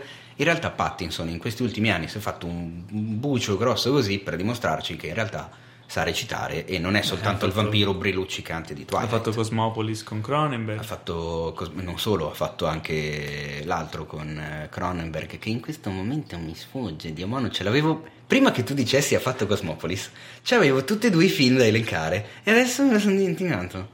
Porco eh, cane. Vai, vai, subito a vedere mentre ti dico. Ha fatto anche The Rover, che se non avete visto, recuperatevi perché ve lo consiglio. The Rover con Robert Pattinson, secondo me, non è affatto male come film, ha una fotografia molto interessante, molto curata, molto calda e il caro Pattinson fa la sua sporca figura. Allora, de- vedi The Rover. Ah, da, Maps, Maps, ma, to, ma, Maps to the Stars. Okay, esatto. Porco sì, Giuda, non mi veniva in mente. Con una Julia Moore meravigliosa, come sempre. Tra l'altro, Maps to the Stars, eh, Cinefact, mi esce dal cuore, è il primo film girato in terra americana da David Cronenberg. Lo sapevi? Mm, Dopo tutti quegli anni di sapevo, carriera. Lo sapevo, ma l'avevo dimenticato. Ah, la prima volta che girava a Los Angeles il caro David. Pensa e diciamo che ne ha, dette, ha lanciato un buon messaggio sul mondo del cinema Anche Map to the Stars se non l'avete visto personalmente consigliato. assolutamente. Eh, As, noi. Noi, io e te è uscito Paolo, da me ciao, no, Paolo. il film di Jordan Peele che ah, è un horror che è? un horror. Esattamente. Come ho ricorda letto... lo stesso Jordan Peele su Twitter. Ho letto stasera il tweet di Jordan Peele dove c'è scritto As è un film horror punto io gli voglio bene a quell'uomo lì. Ricordiamo che è il primo meme che ha vinto un Oscar. Cioè, Jordan Peele ha questo grandissimo merito che non va sottovalutato. Se voi avete presente i vari meme in giro, la, le gif, quando vedete la gif di un uomo con le guance paffute che continua a sudare copiosamente, quello è Jordan Peele che sì. ha vinto un Oscar, il primo afroamericano a vincere l'Oscar per la miglior sceneggiatura due anni fa con eh, Get Out. Get Out, che tra l'altro consigliamo. Uh, As, noi, As. tanto atteso, uh, apre in America, cioè ha aperto questo weekend e, mm, e ha spaccato tutto. Sì, terzo incasso della storia per un film horror. Dopo Halloween e Hit. Nonché il più Uh, grande incasso per un film originale, quindi non un sequel, prequel, saga, ok? Dai tempi di Avatar. Che voglio dire, eh? megoglioni, aggiungerei, porco cane. Sarà bello come Get Out? Io sono molto curioso. Oggi ho parlato appunto della cosa sul sito, è uscita la news sulla questione appunto dell'incasso, eh, scritta dal mio redattore, posso dirlo. Mm-hmm. Saluto intanto Alessandro Dioguardi e eh, ho ricevuto molti commenti di, mh, di, utenti che hanno già visto il film e tu dirai ah cattivi l'hanno visto spiratato no vivono all'estero all'estero è già uscito è già uscito in Svizzera è già uscito in Francia eccetera.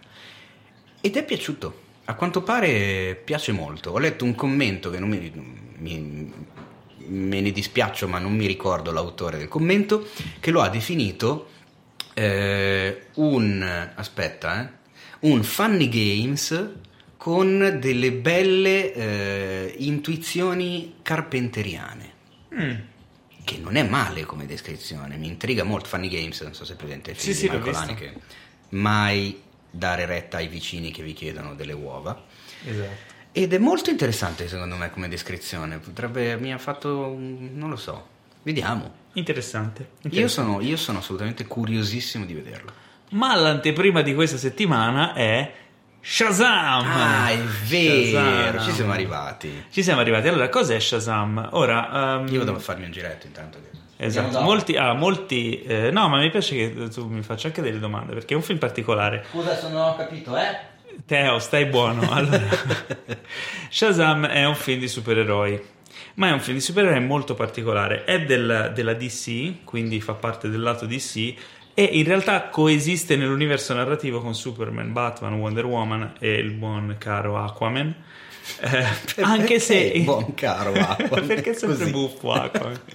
Comunque ehm, il film fa, rifer- fa, riferimento a questo fatto ma non ehm, in realtà è un film stand alone completamente slegato. Ed è molto molto molto molto divertente. Veramente divertente. Credo che sia uno dei su- film di supereroi più divertenti in assoluto e il più originale per me dai tempi di eh, Guardiani della Galassia. Secondo me è anche più divertente del primo Deadpool. Attenzione.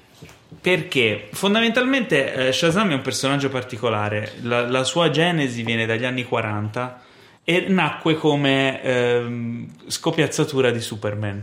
Fu, cioè, non era la DC all'epoca, era un'altra casa editrice, eh, la Fawcett Comics, fece questo, questa copia di Superman perché Superman vendeva tantissimo, secondo siamo negli anni 40 e eh, iniziò ad avere un successo enorme, tanto che vendeva il triplo di Superman. Era molto più famoso di Superman perché Shazam fondamentalmente unisce il concetto di Big, quello con Tom Hanks o da grande con Pozzetto, eh, al supereroe, cioè un bambino che diventa adulto, ma quando diventa adulto diventa un supereroe.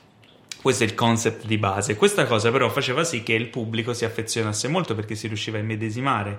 Era un bambino qualunque, un ragazzetto qualunque che diventava un supereroe eh, la DC gli fece causa per plagio e vinse. Probabilmente se la DC non gli, avre- non gli avesse fatto causa negli anni 40, adesso eh, al posto di Superman nell'immaginario collettivo ci sarebbe Shazam, che all'epoca si chiamava Captain Marvel. Dopo la causa, la DC ne prese il controllo, eh, lo chiuse per un po' di anni. Quando poi nacque la Marvel, la Marvel fece il suo Captain Marvel, che è, guarda caso adesso anche al cinema, e quindi la DC rilanciò il personaggio con il nome solo di Shazam, che era la, sua parola, la parola magica che lui dice per trasformarsi, e quindi non viene più chiamato Captain Marvel ormai da tanti anni, anche se il suo nome effettivo come personaggio è Captain Marvel. Mi è venuto mal di testa. È un po' complicato, ma in mm. realtà il film eh, se ne fa beffe totalmente e fa un sacco ridere. E anche sul discorso del nome ci scherza perché in realtà lui non ha mai un nome e lo chiamano in mille modi diversi. Um, allora, il, il, protagonista del film è um, Zachary Levi, che interpreta il supereroe, ma il giovane protagonista che interpreta Billy Batson, e cioè il, il bambino prima della trasformazione, è un giovane attore che si chiama, si chiama dai, uh, che vergogna. Asher devi Angel. Devi Asher andare, non me lo ricordo. No, perché in realtà, secondo me, dunque, ehm, lui si trova. Uh, cioè, il, il, film è un film per ragazzi, interpretato da ragazzi. Siamo un po' dalle parti di Stranger Things, quindi i protagonisti sono bambini, uh, ragazzini e eh, il suo amico, eh, che è interpretato tra l'altro da uno degli attori di Hit, eh, Jack Dylan Grazer, che interpreta Freddy, è il coprotagonista del film ed è secondo me quello che ancora poi tutto il film eh, e lo fa funzionare. Perché Billy è un ragazzino che poi diventa Shazam, quindi adulto, ma il, il suo amico è sempre lì e dovete vederlo, eh, le dinamiche e le idee che ci sono in questo film, idee comiche, idee narrative, sono veramente fighe e sono tutte funzionali alla storia. Non si passa da gag a gag come magari succede in un film come Deadpool, che funziona, è divertente, ma che spesso è, è, più frammentato nella narrazione. Invece qui ogni gag, ogni, ogni idea umoristica è funzionale proprio cioè, porta, avanti, porta, avanti, okay. porta avanti la storia. Ho apprezzato anche il tono che il, il regista David F. Sandberg um, poi vi spiego perché la F è importante, ha dato al film, perché è comunque un film PG-13, quindi per tutti come um, diciamo censura, cioè non, ha, non è censurato, uh, però quando deve far paura fa effettivamente paura. Ci sono delle scene anche toste, anche violente, che vanno anche dalle parti di, dei film per ragazzi a cui siamo abituati noi. Hai citato Goonies, per esempio. Uh, o, o Ghostbusters, mm-hmm. dove c'è comunque quando ci sono i mostri eh, fanno paura, cari, direi. No? non sono più di tanto edulcorati.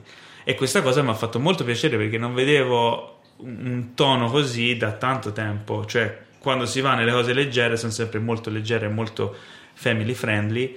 In questo caso è family friendly, però con quel pizzico in più, anche perché il regista viene dall'horror. Ricordiamo che ha diretto Lights Out, Annabelle Creations, quindi ha diciamo, una, la mano pesante quando si tratta di, di far paura. Ehm, e il, il, cattivo del film, Mark Strong, che ha una bella backstory, è un cattivo approfondito, non è messo lì solo per essere cattivo, ma eh, viene costruito in maniera abbastanza saggia. Quindi è un film che è molto apprezzato. E in più eh, l'occasione di poter essere lì e fare due chiacchiere appunto con, con loro è stato, è stato molto interessante. Allora, parlo del regista con cui ho potuto parlare un po', in realtà poi me l'hanno portato via perché mm. ci avrei continuato a parlare per, per un bel po'. Eh, lui viene dal, da, da, piccole produzioni perché diciamo lui nasce con un cortometraggio che si chiamava Lights Out, che probabilmente molti di voi avranno visto girare anni fa sul web.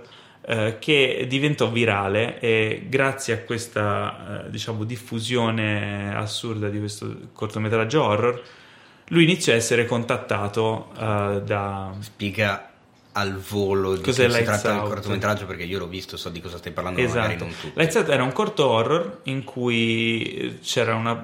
praticamente ogni volta che si spegnevano le luci appariva in un appartamento ambientato, eh? Non mi ricordo se la protagonista era una ragazza, quando spegneva la luce appariva questo mostro, questa figura fantasma strano in fondo al corridoio se riaccendeva la luce non c'era, quindi spegneva, appariva, accendeva e, e, e spariva.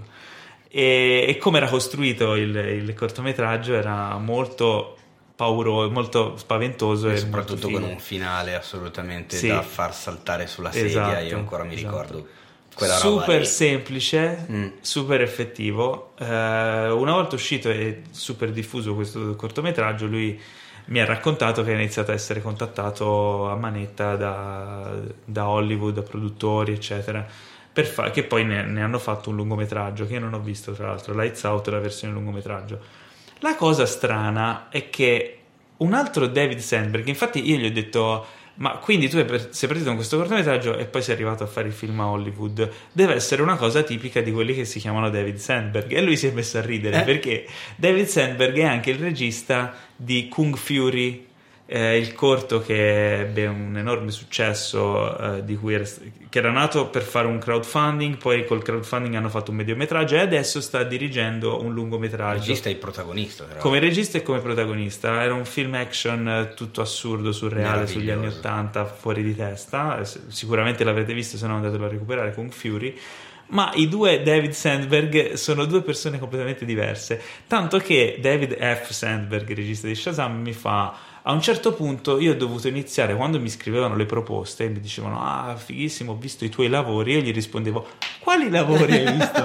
Perché, eh, in effetti sì, per cazzo. capire se era effettivamente rivolto a lui o all'altro David Sandberg, di cui mi ha raccontato che è diventato amico. Ah, infatti era la domanda che ti avrei fatto si subito. Sono conosciuti, si, si sono conosciuti, sono, sono diventati amici, tra l'altro eh, David Sandberg sta girando Kung Fury lungometraggio e ha invitato David F. Sandberg a visitarlo sul set. È solo, meravigliosa sta cosa. Solo che lui ha appena finito Shazam e ha detto guarda a malincuore rifiuto l'offerta ma ho bisogno di tre mesi di vacanza non voglio vedere un set per un bel po' di tempo quindi è stato molto simpatico ho eh, tra l'altro chiesto diciamo i, Beh, il film simpatico mica tanto è tirata di brutto scusa. No era stanchissimo no eh. ascolta tu fai Shazam fai il blockbuster della DC yeah yeah ti chiede il tizio vieni a vedermi sul mio set. No, no gli, vole, gli, voleva far fare un cameo no non voglio vedere un set per altri tre mesi ho bisogno di una vacanza No, no, non l'ha detto, non l'ha detto. la tiri un pochino. Comunque mi ha, mi ha, stavamo parlando, vabbè, gli ho, gli ho, detto che mi è piaciuto molto il tono, il modo in cui ha trattato l'argomento, ho detto che effettivamente anche lui più o meno alla nostra età, quindi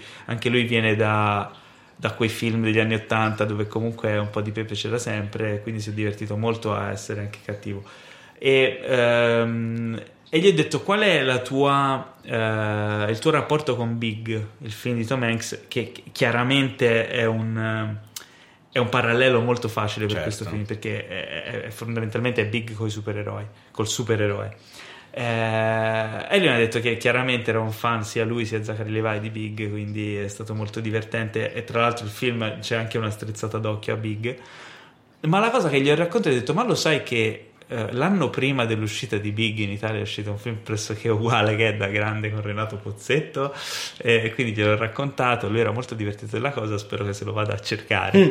perché dobbiamo essere orgogliosi che da grande con Renato Pozzetto è uscito l'anno prima quindi... anche se la produzione dei film era, è stata quasi parallela. Quasi parallela. Chissà chi è venuto prima di pochissimi mesi di differenza comunque è stato girato in, sempre comunque quello di, con, con Pozzetto prima di quello con Tom Hanks allora, ci sono un sacco di leggende. Io ho cercato di andare a fondo il più possibile alla questione per raccontarla.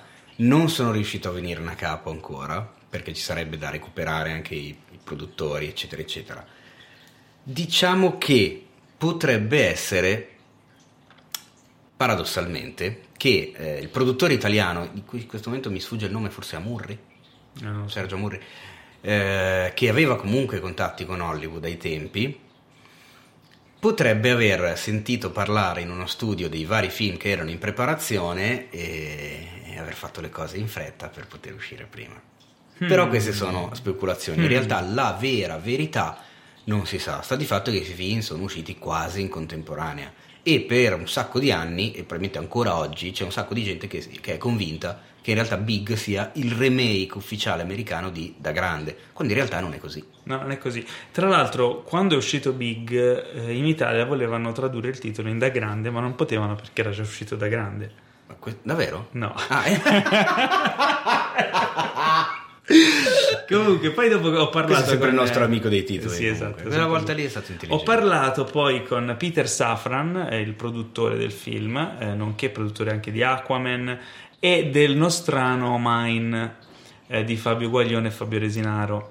E allora gli ho detto, ah, non sai perché sono amici, e quindi ho detto, li conosco Fabio e Fabio, ehm, e lui era molto contento, ah bello, salutami, era molto qua, orgoglioso qua di... te la sei tirata come prima. No, no, più che altro era no, per stabilire un... Vaca... Non li conosco, era per stabilire un, un, contatto, lui tra l'altro ha fatto i complimenti, era molto orgoglioso di Mine, di come è andato anche in Italia, e, e ha fatto un applauso al cinema di genere, dovrebbe continua- dovremmo continuare a spingere su questo. Eh, Poi del film invece guarda, di Shazam... Questa cosa la diciamo tutti, tranne chi effettivamente dovrebbe buttarci dentro i soldi per farlo.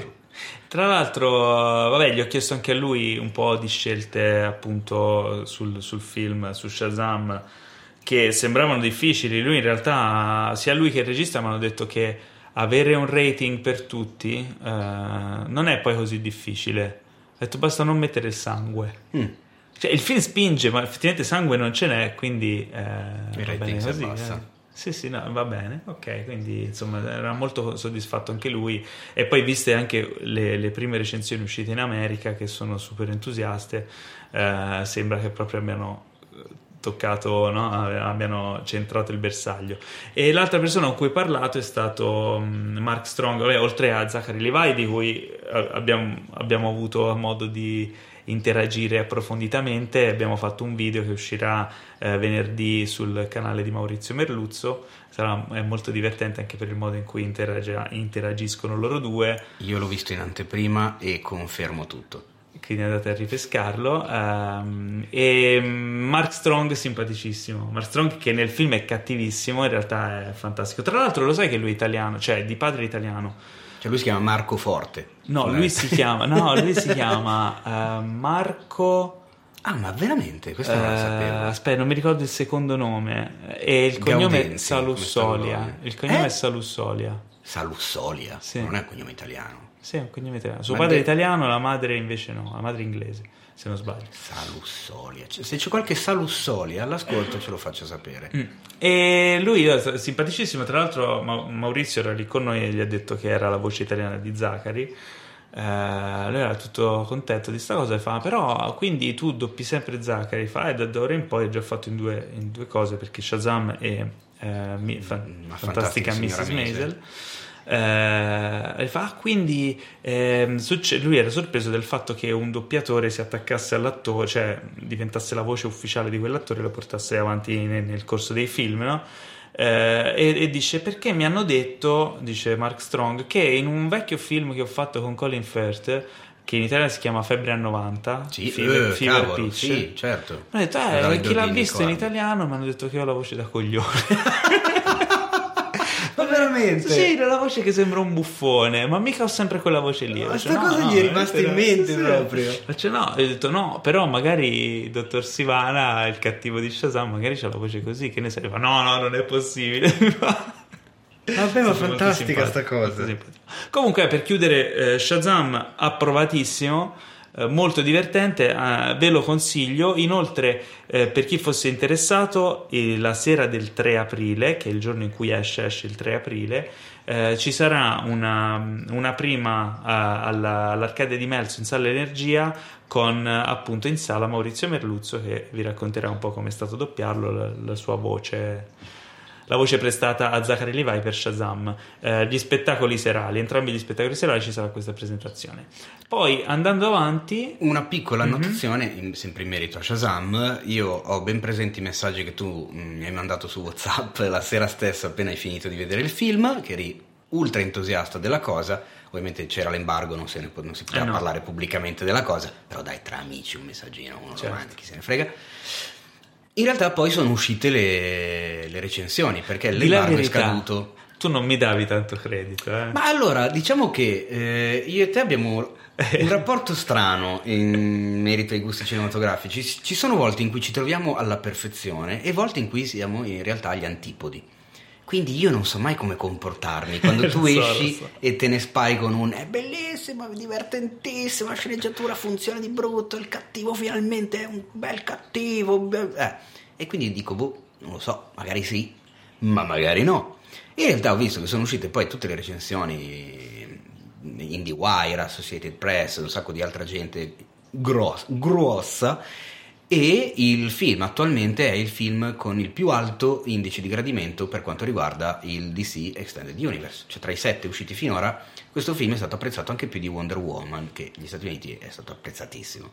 Media voto 7,07 se non vado errato, 94% su Rotten e insomma quindi. Eh bella lì.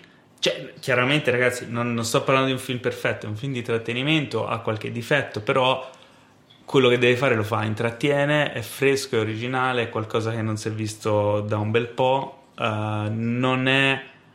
Eh, non, non, cavalca l'onda delle altre cose che hanno avuto successo, ma crea una sua nuova onda. Questa è la, la cosa divertente. E Anche il, punto, il però, modo in cui viene, in cui viene Mi proposto. viene in mente una domanda. Mm. Visto che comunque eh, Aquaman è piaciuto molto, a me non è piaciuto praticamente per niente Aquaman, devo ammettere questa cosa sono anche mezzo addormentato in cinema, però vabbè. Però il tono di Aquaman non era sicuramente quello ultra serioso, filosofico alla Snyder di Batman v Superman, Justice League, e tutto quanto. Quindi già avevano cominciato a muoversi un po' sul tono più leggero.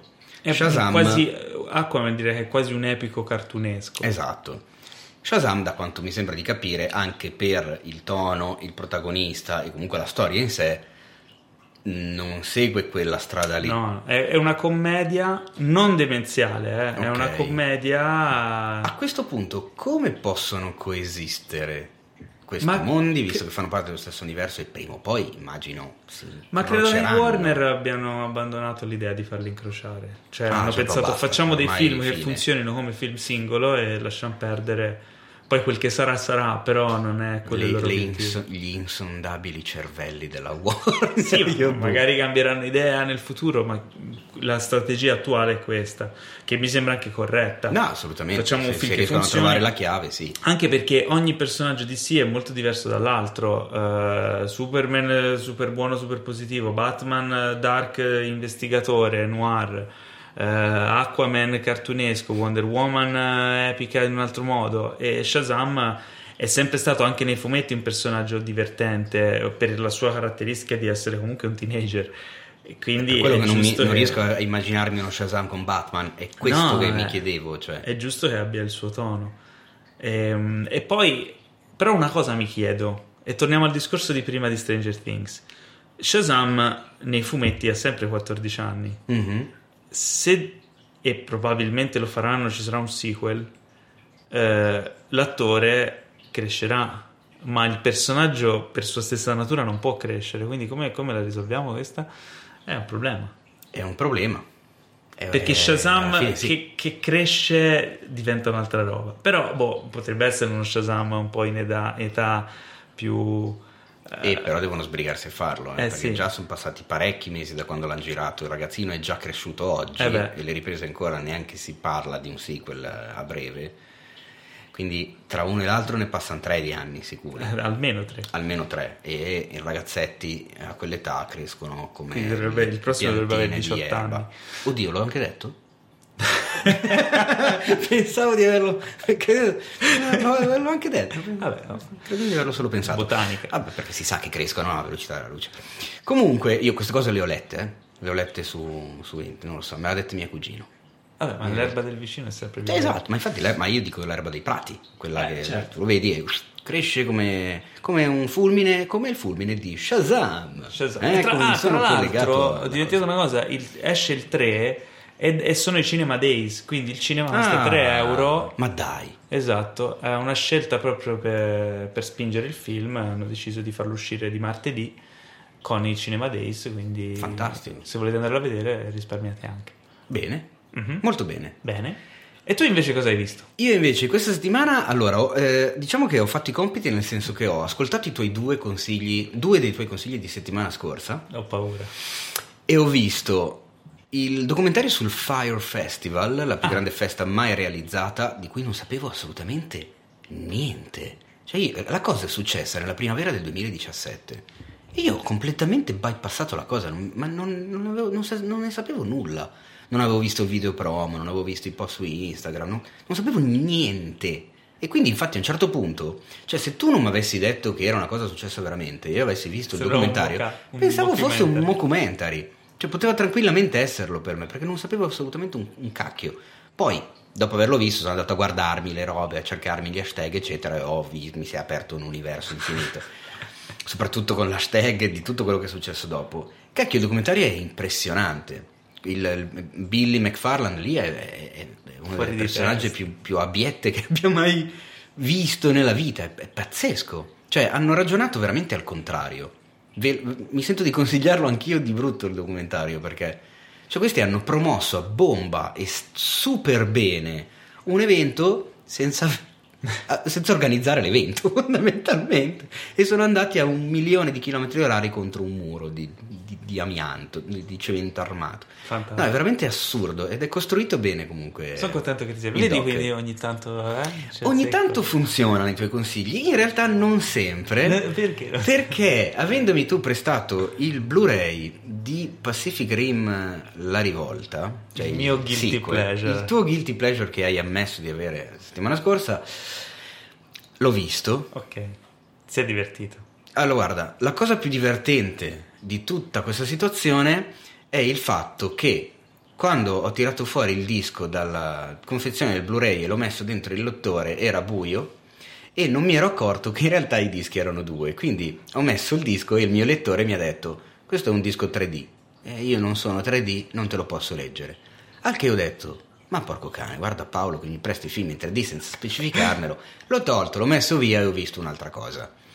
Poi il giorno dopo te l'ho detto e tu mi hai detto Fava, i dischi nella confezione sono due, l'altro si vede in 2D. Al che con la luce del giorno poi ho, ho, effettivamente visto che c'era un altro disco e quindi ho visto il film. E questa è la cosa più divertente dai, di tutto Pacific Rim. Dai, vado via, basta, dai, è bellissimo. Allora, a me è piaciuto è John Boyega perché comunque John Boyega mi piace in generale. Non lo so.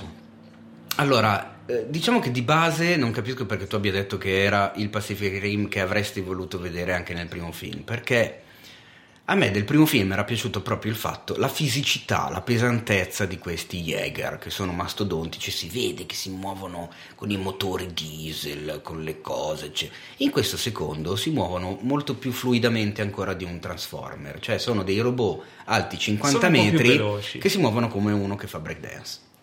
È un po'... Vabbè, ma sono un po' più veloci. Eh, insomma, sono un po' più... Eh... Io ti posso dire cosa, implausibili. Cosa non mi è piaciuto del primo Pacific Rim? Mm. E velocemente, Beh, immagino che l'abbiate visto.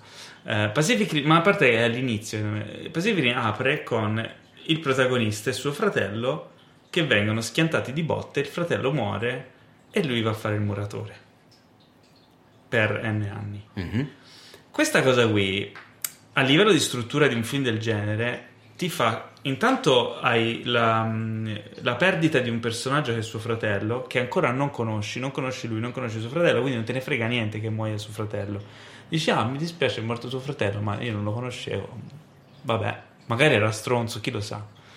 Eh, e il, lo Jäger in sé, questo robottone gigante che lui guida, già percepisci che sia una cosa che viene sconfitta, quindi parte da una perdita di un personaggio di cui non te ne frega nulla e la fallacità di questa macchina che è debole, non, non, non crei epicità su una cosa invincibile o, o sulla mm, capito, forza di questa, di questa macchina.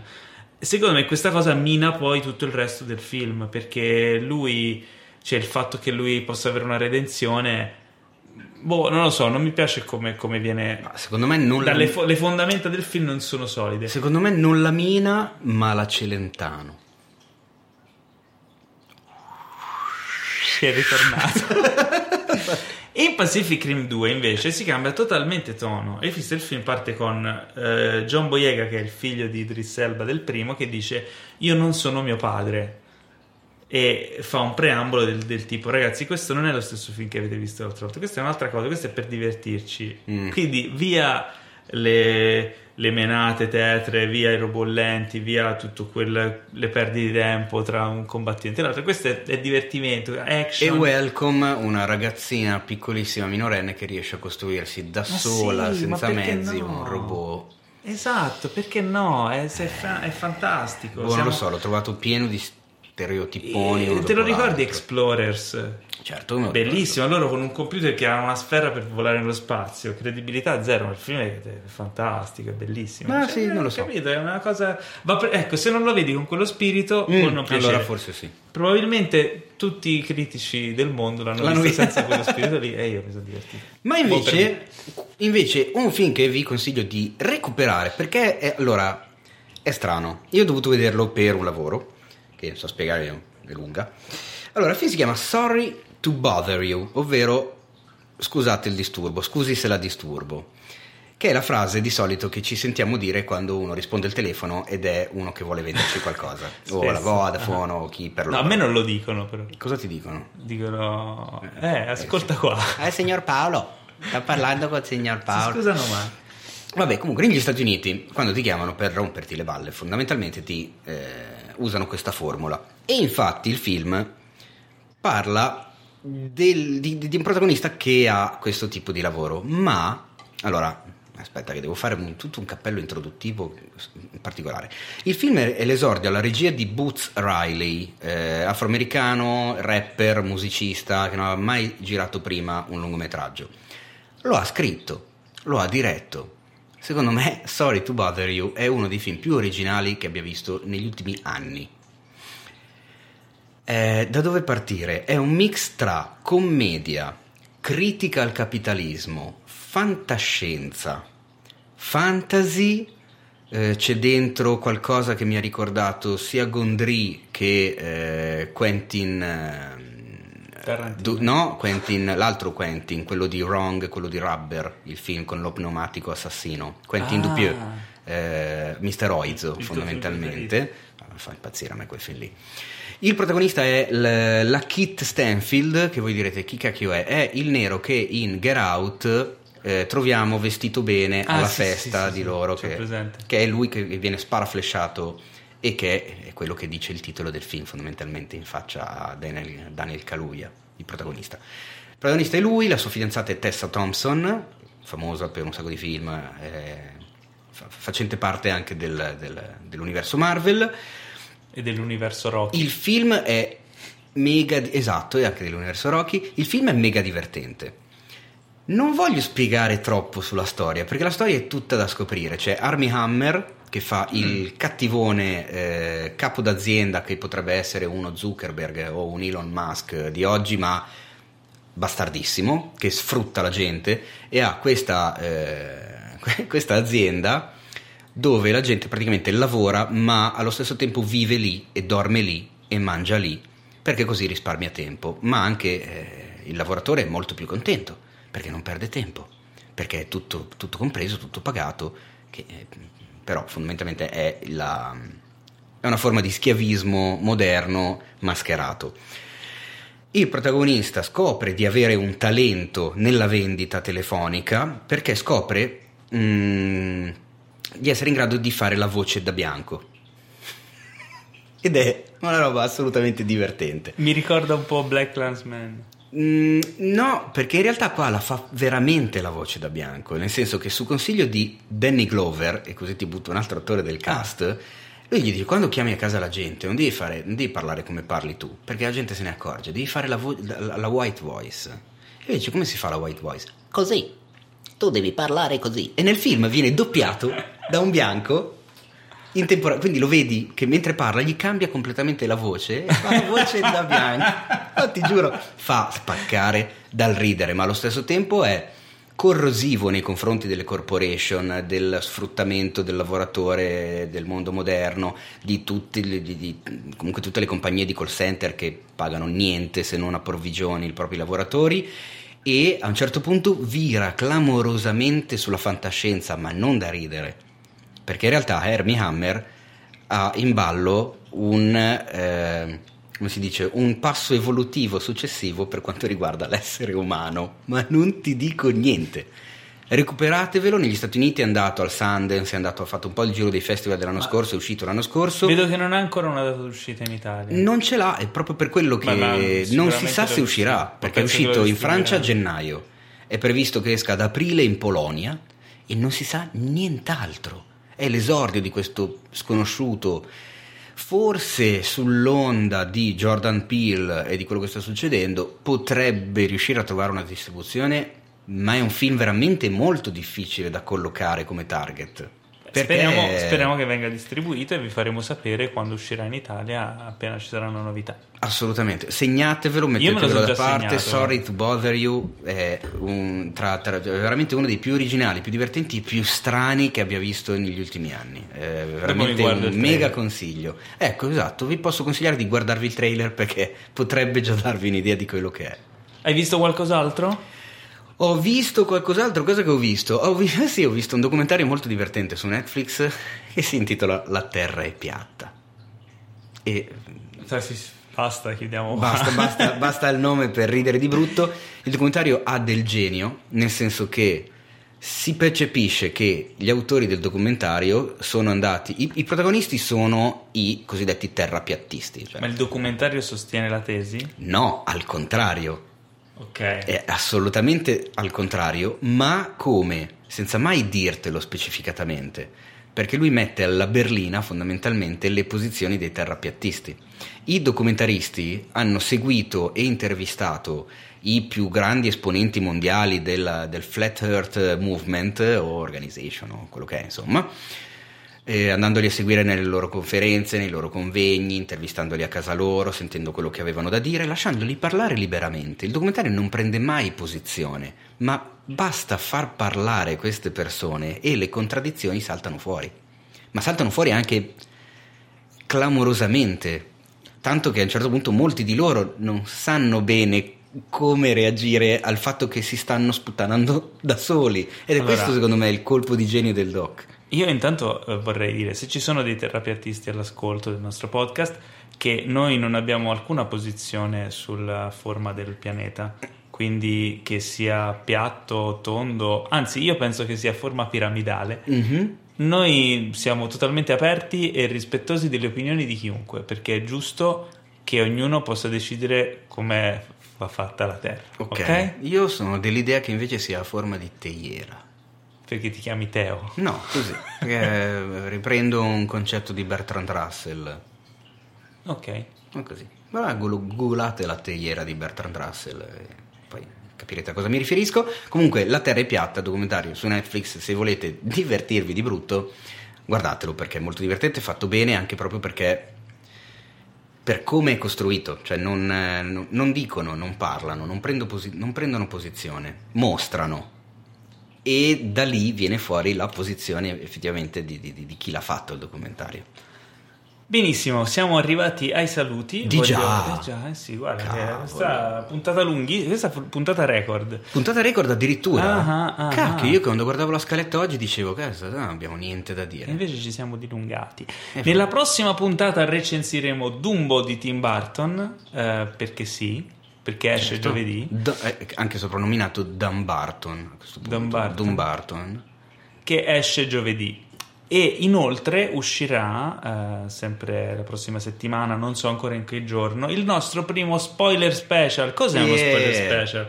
Lo spoiler special, in questo caso di Shazam, avrà come ospite Maurizio Merluzzo, la voce di Shazam, e si parlerà approfonditamente del film e sarà dedicato a chi il film l'ha già visto. Quindi, prima di ascoltare lo spoiler special, andate a vedere il film perché parleremo nel dettaglio di tutto il film, compreso il finale e tutti i vari mm, dettagli del film. Quindi, eh, niente, ci, ci, vediamo. Secondo me quella di stasera, se posso permettermi, mm-hmm. Paolo, è la puntata più bella della settimana. Non lo so, Teo. Dici però... che ce n'è una più bella? No, è la ah, puntata ecco. più bella della settimana, però la settimana prossima ce ne saranno due.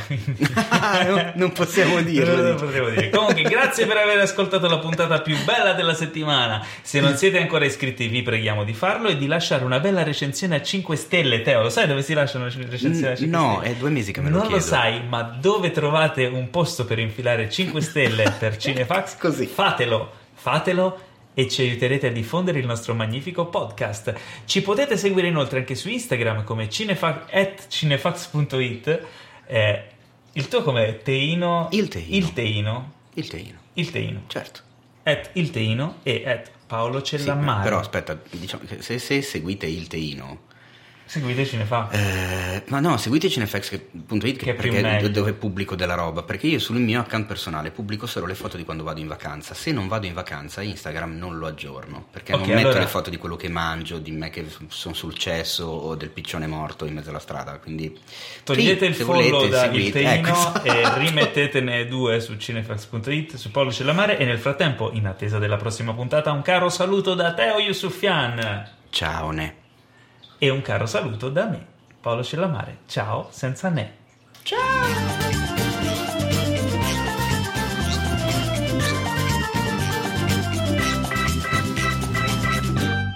Questo podcast è stato presentato da The Best Blend.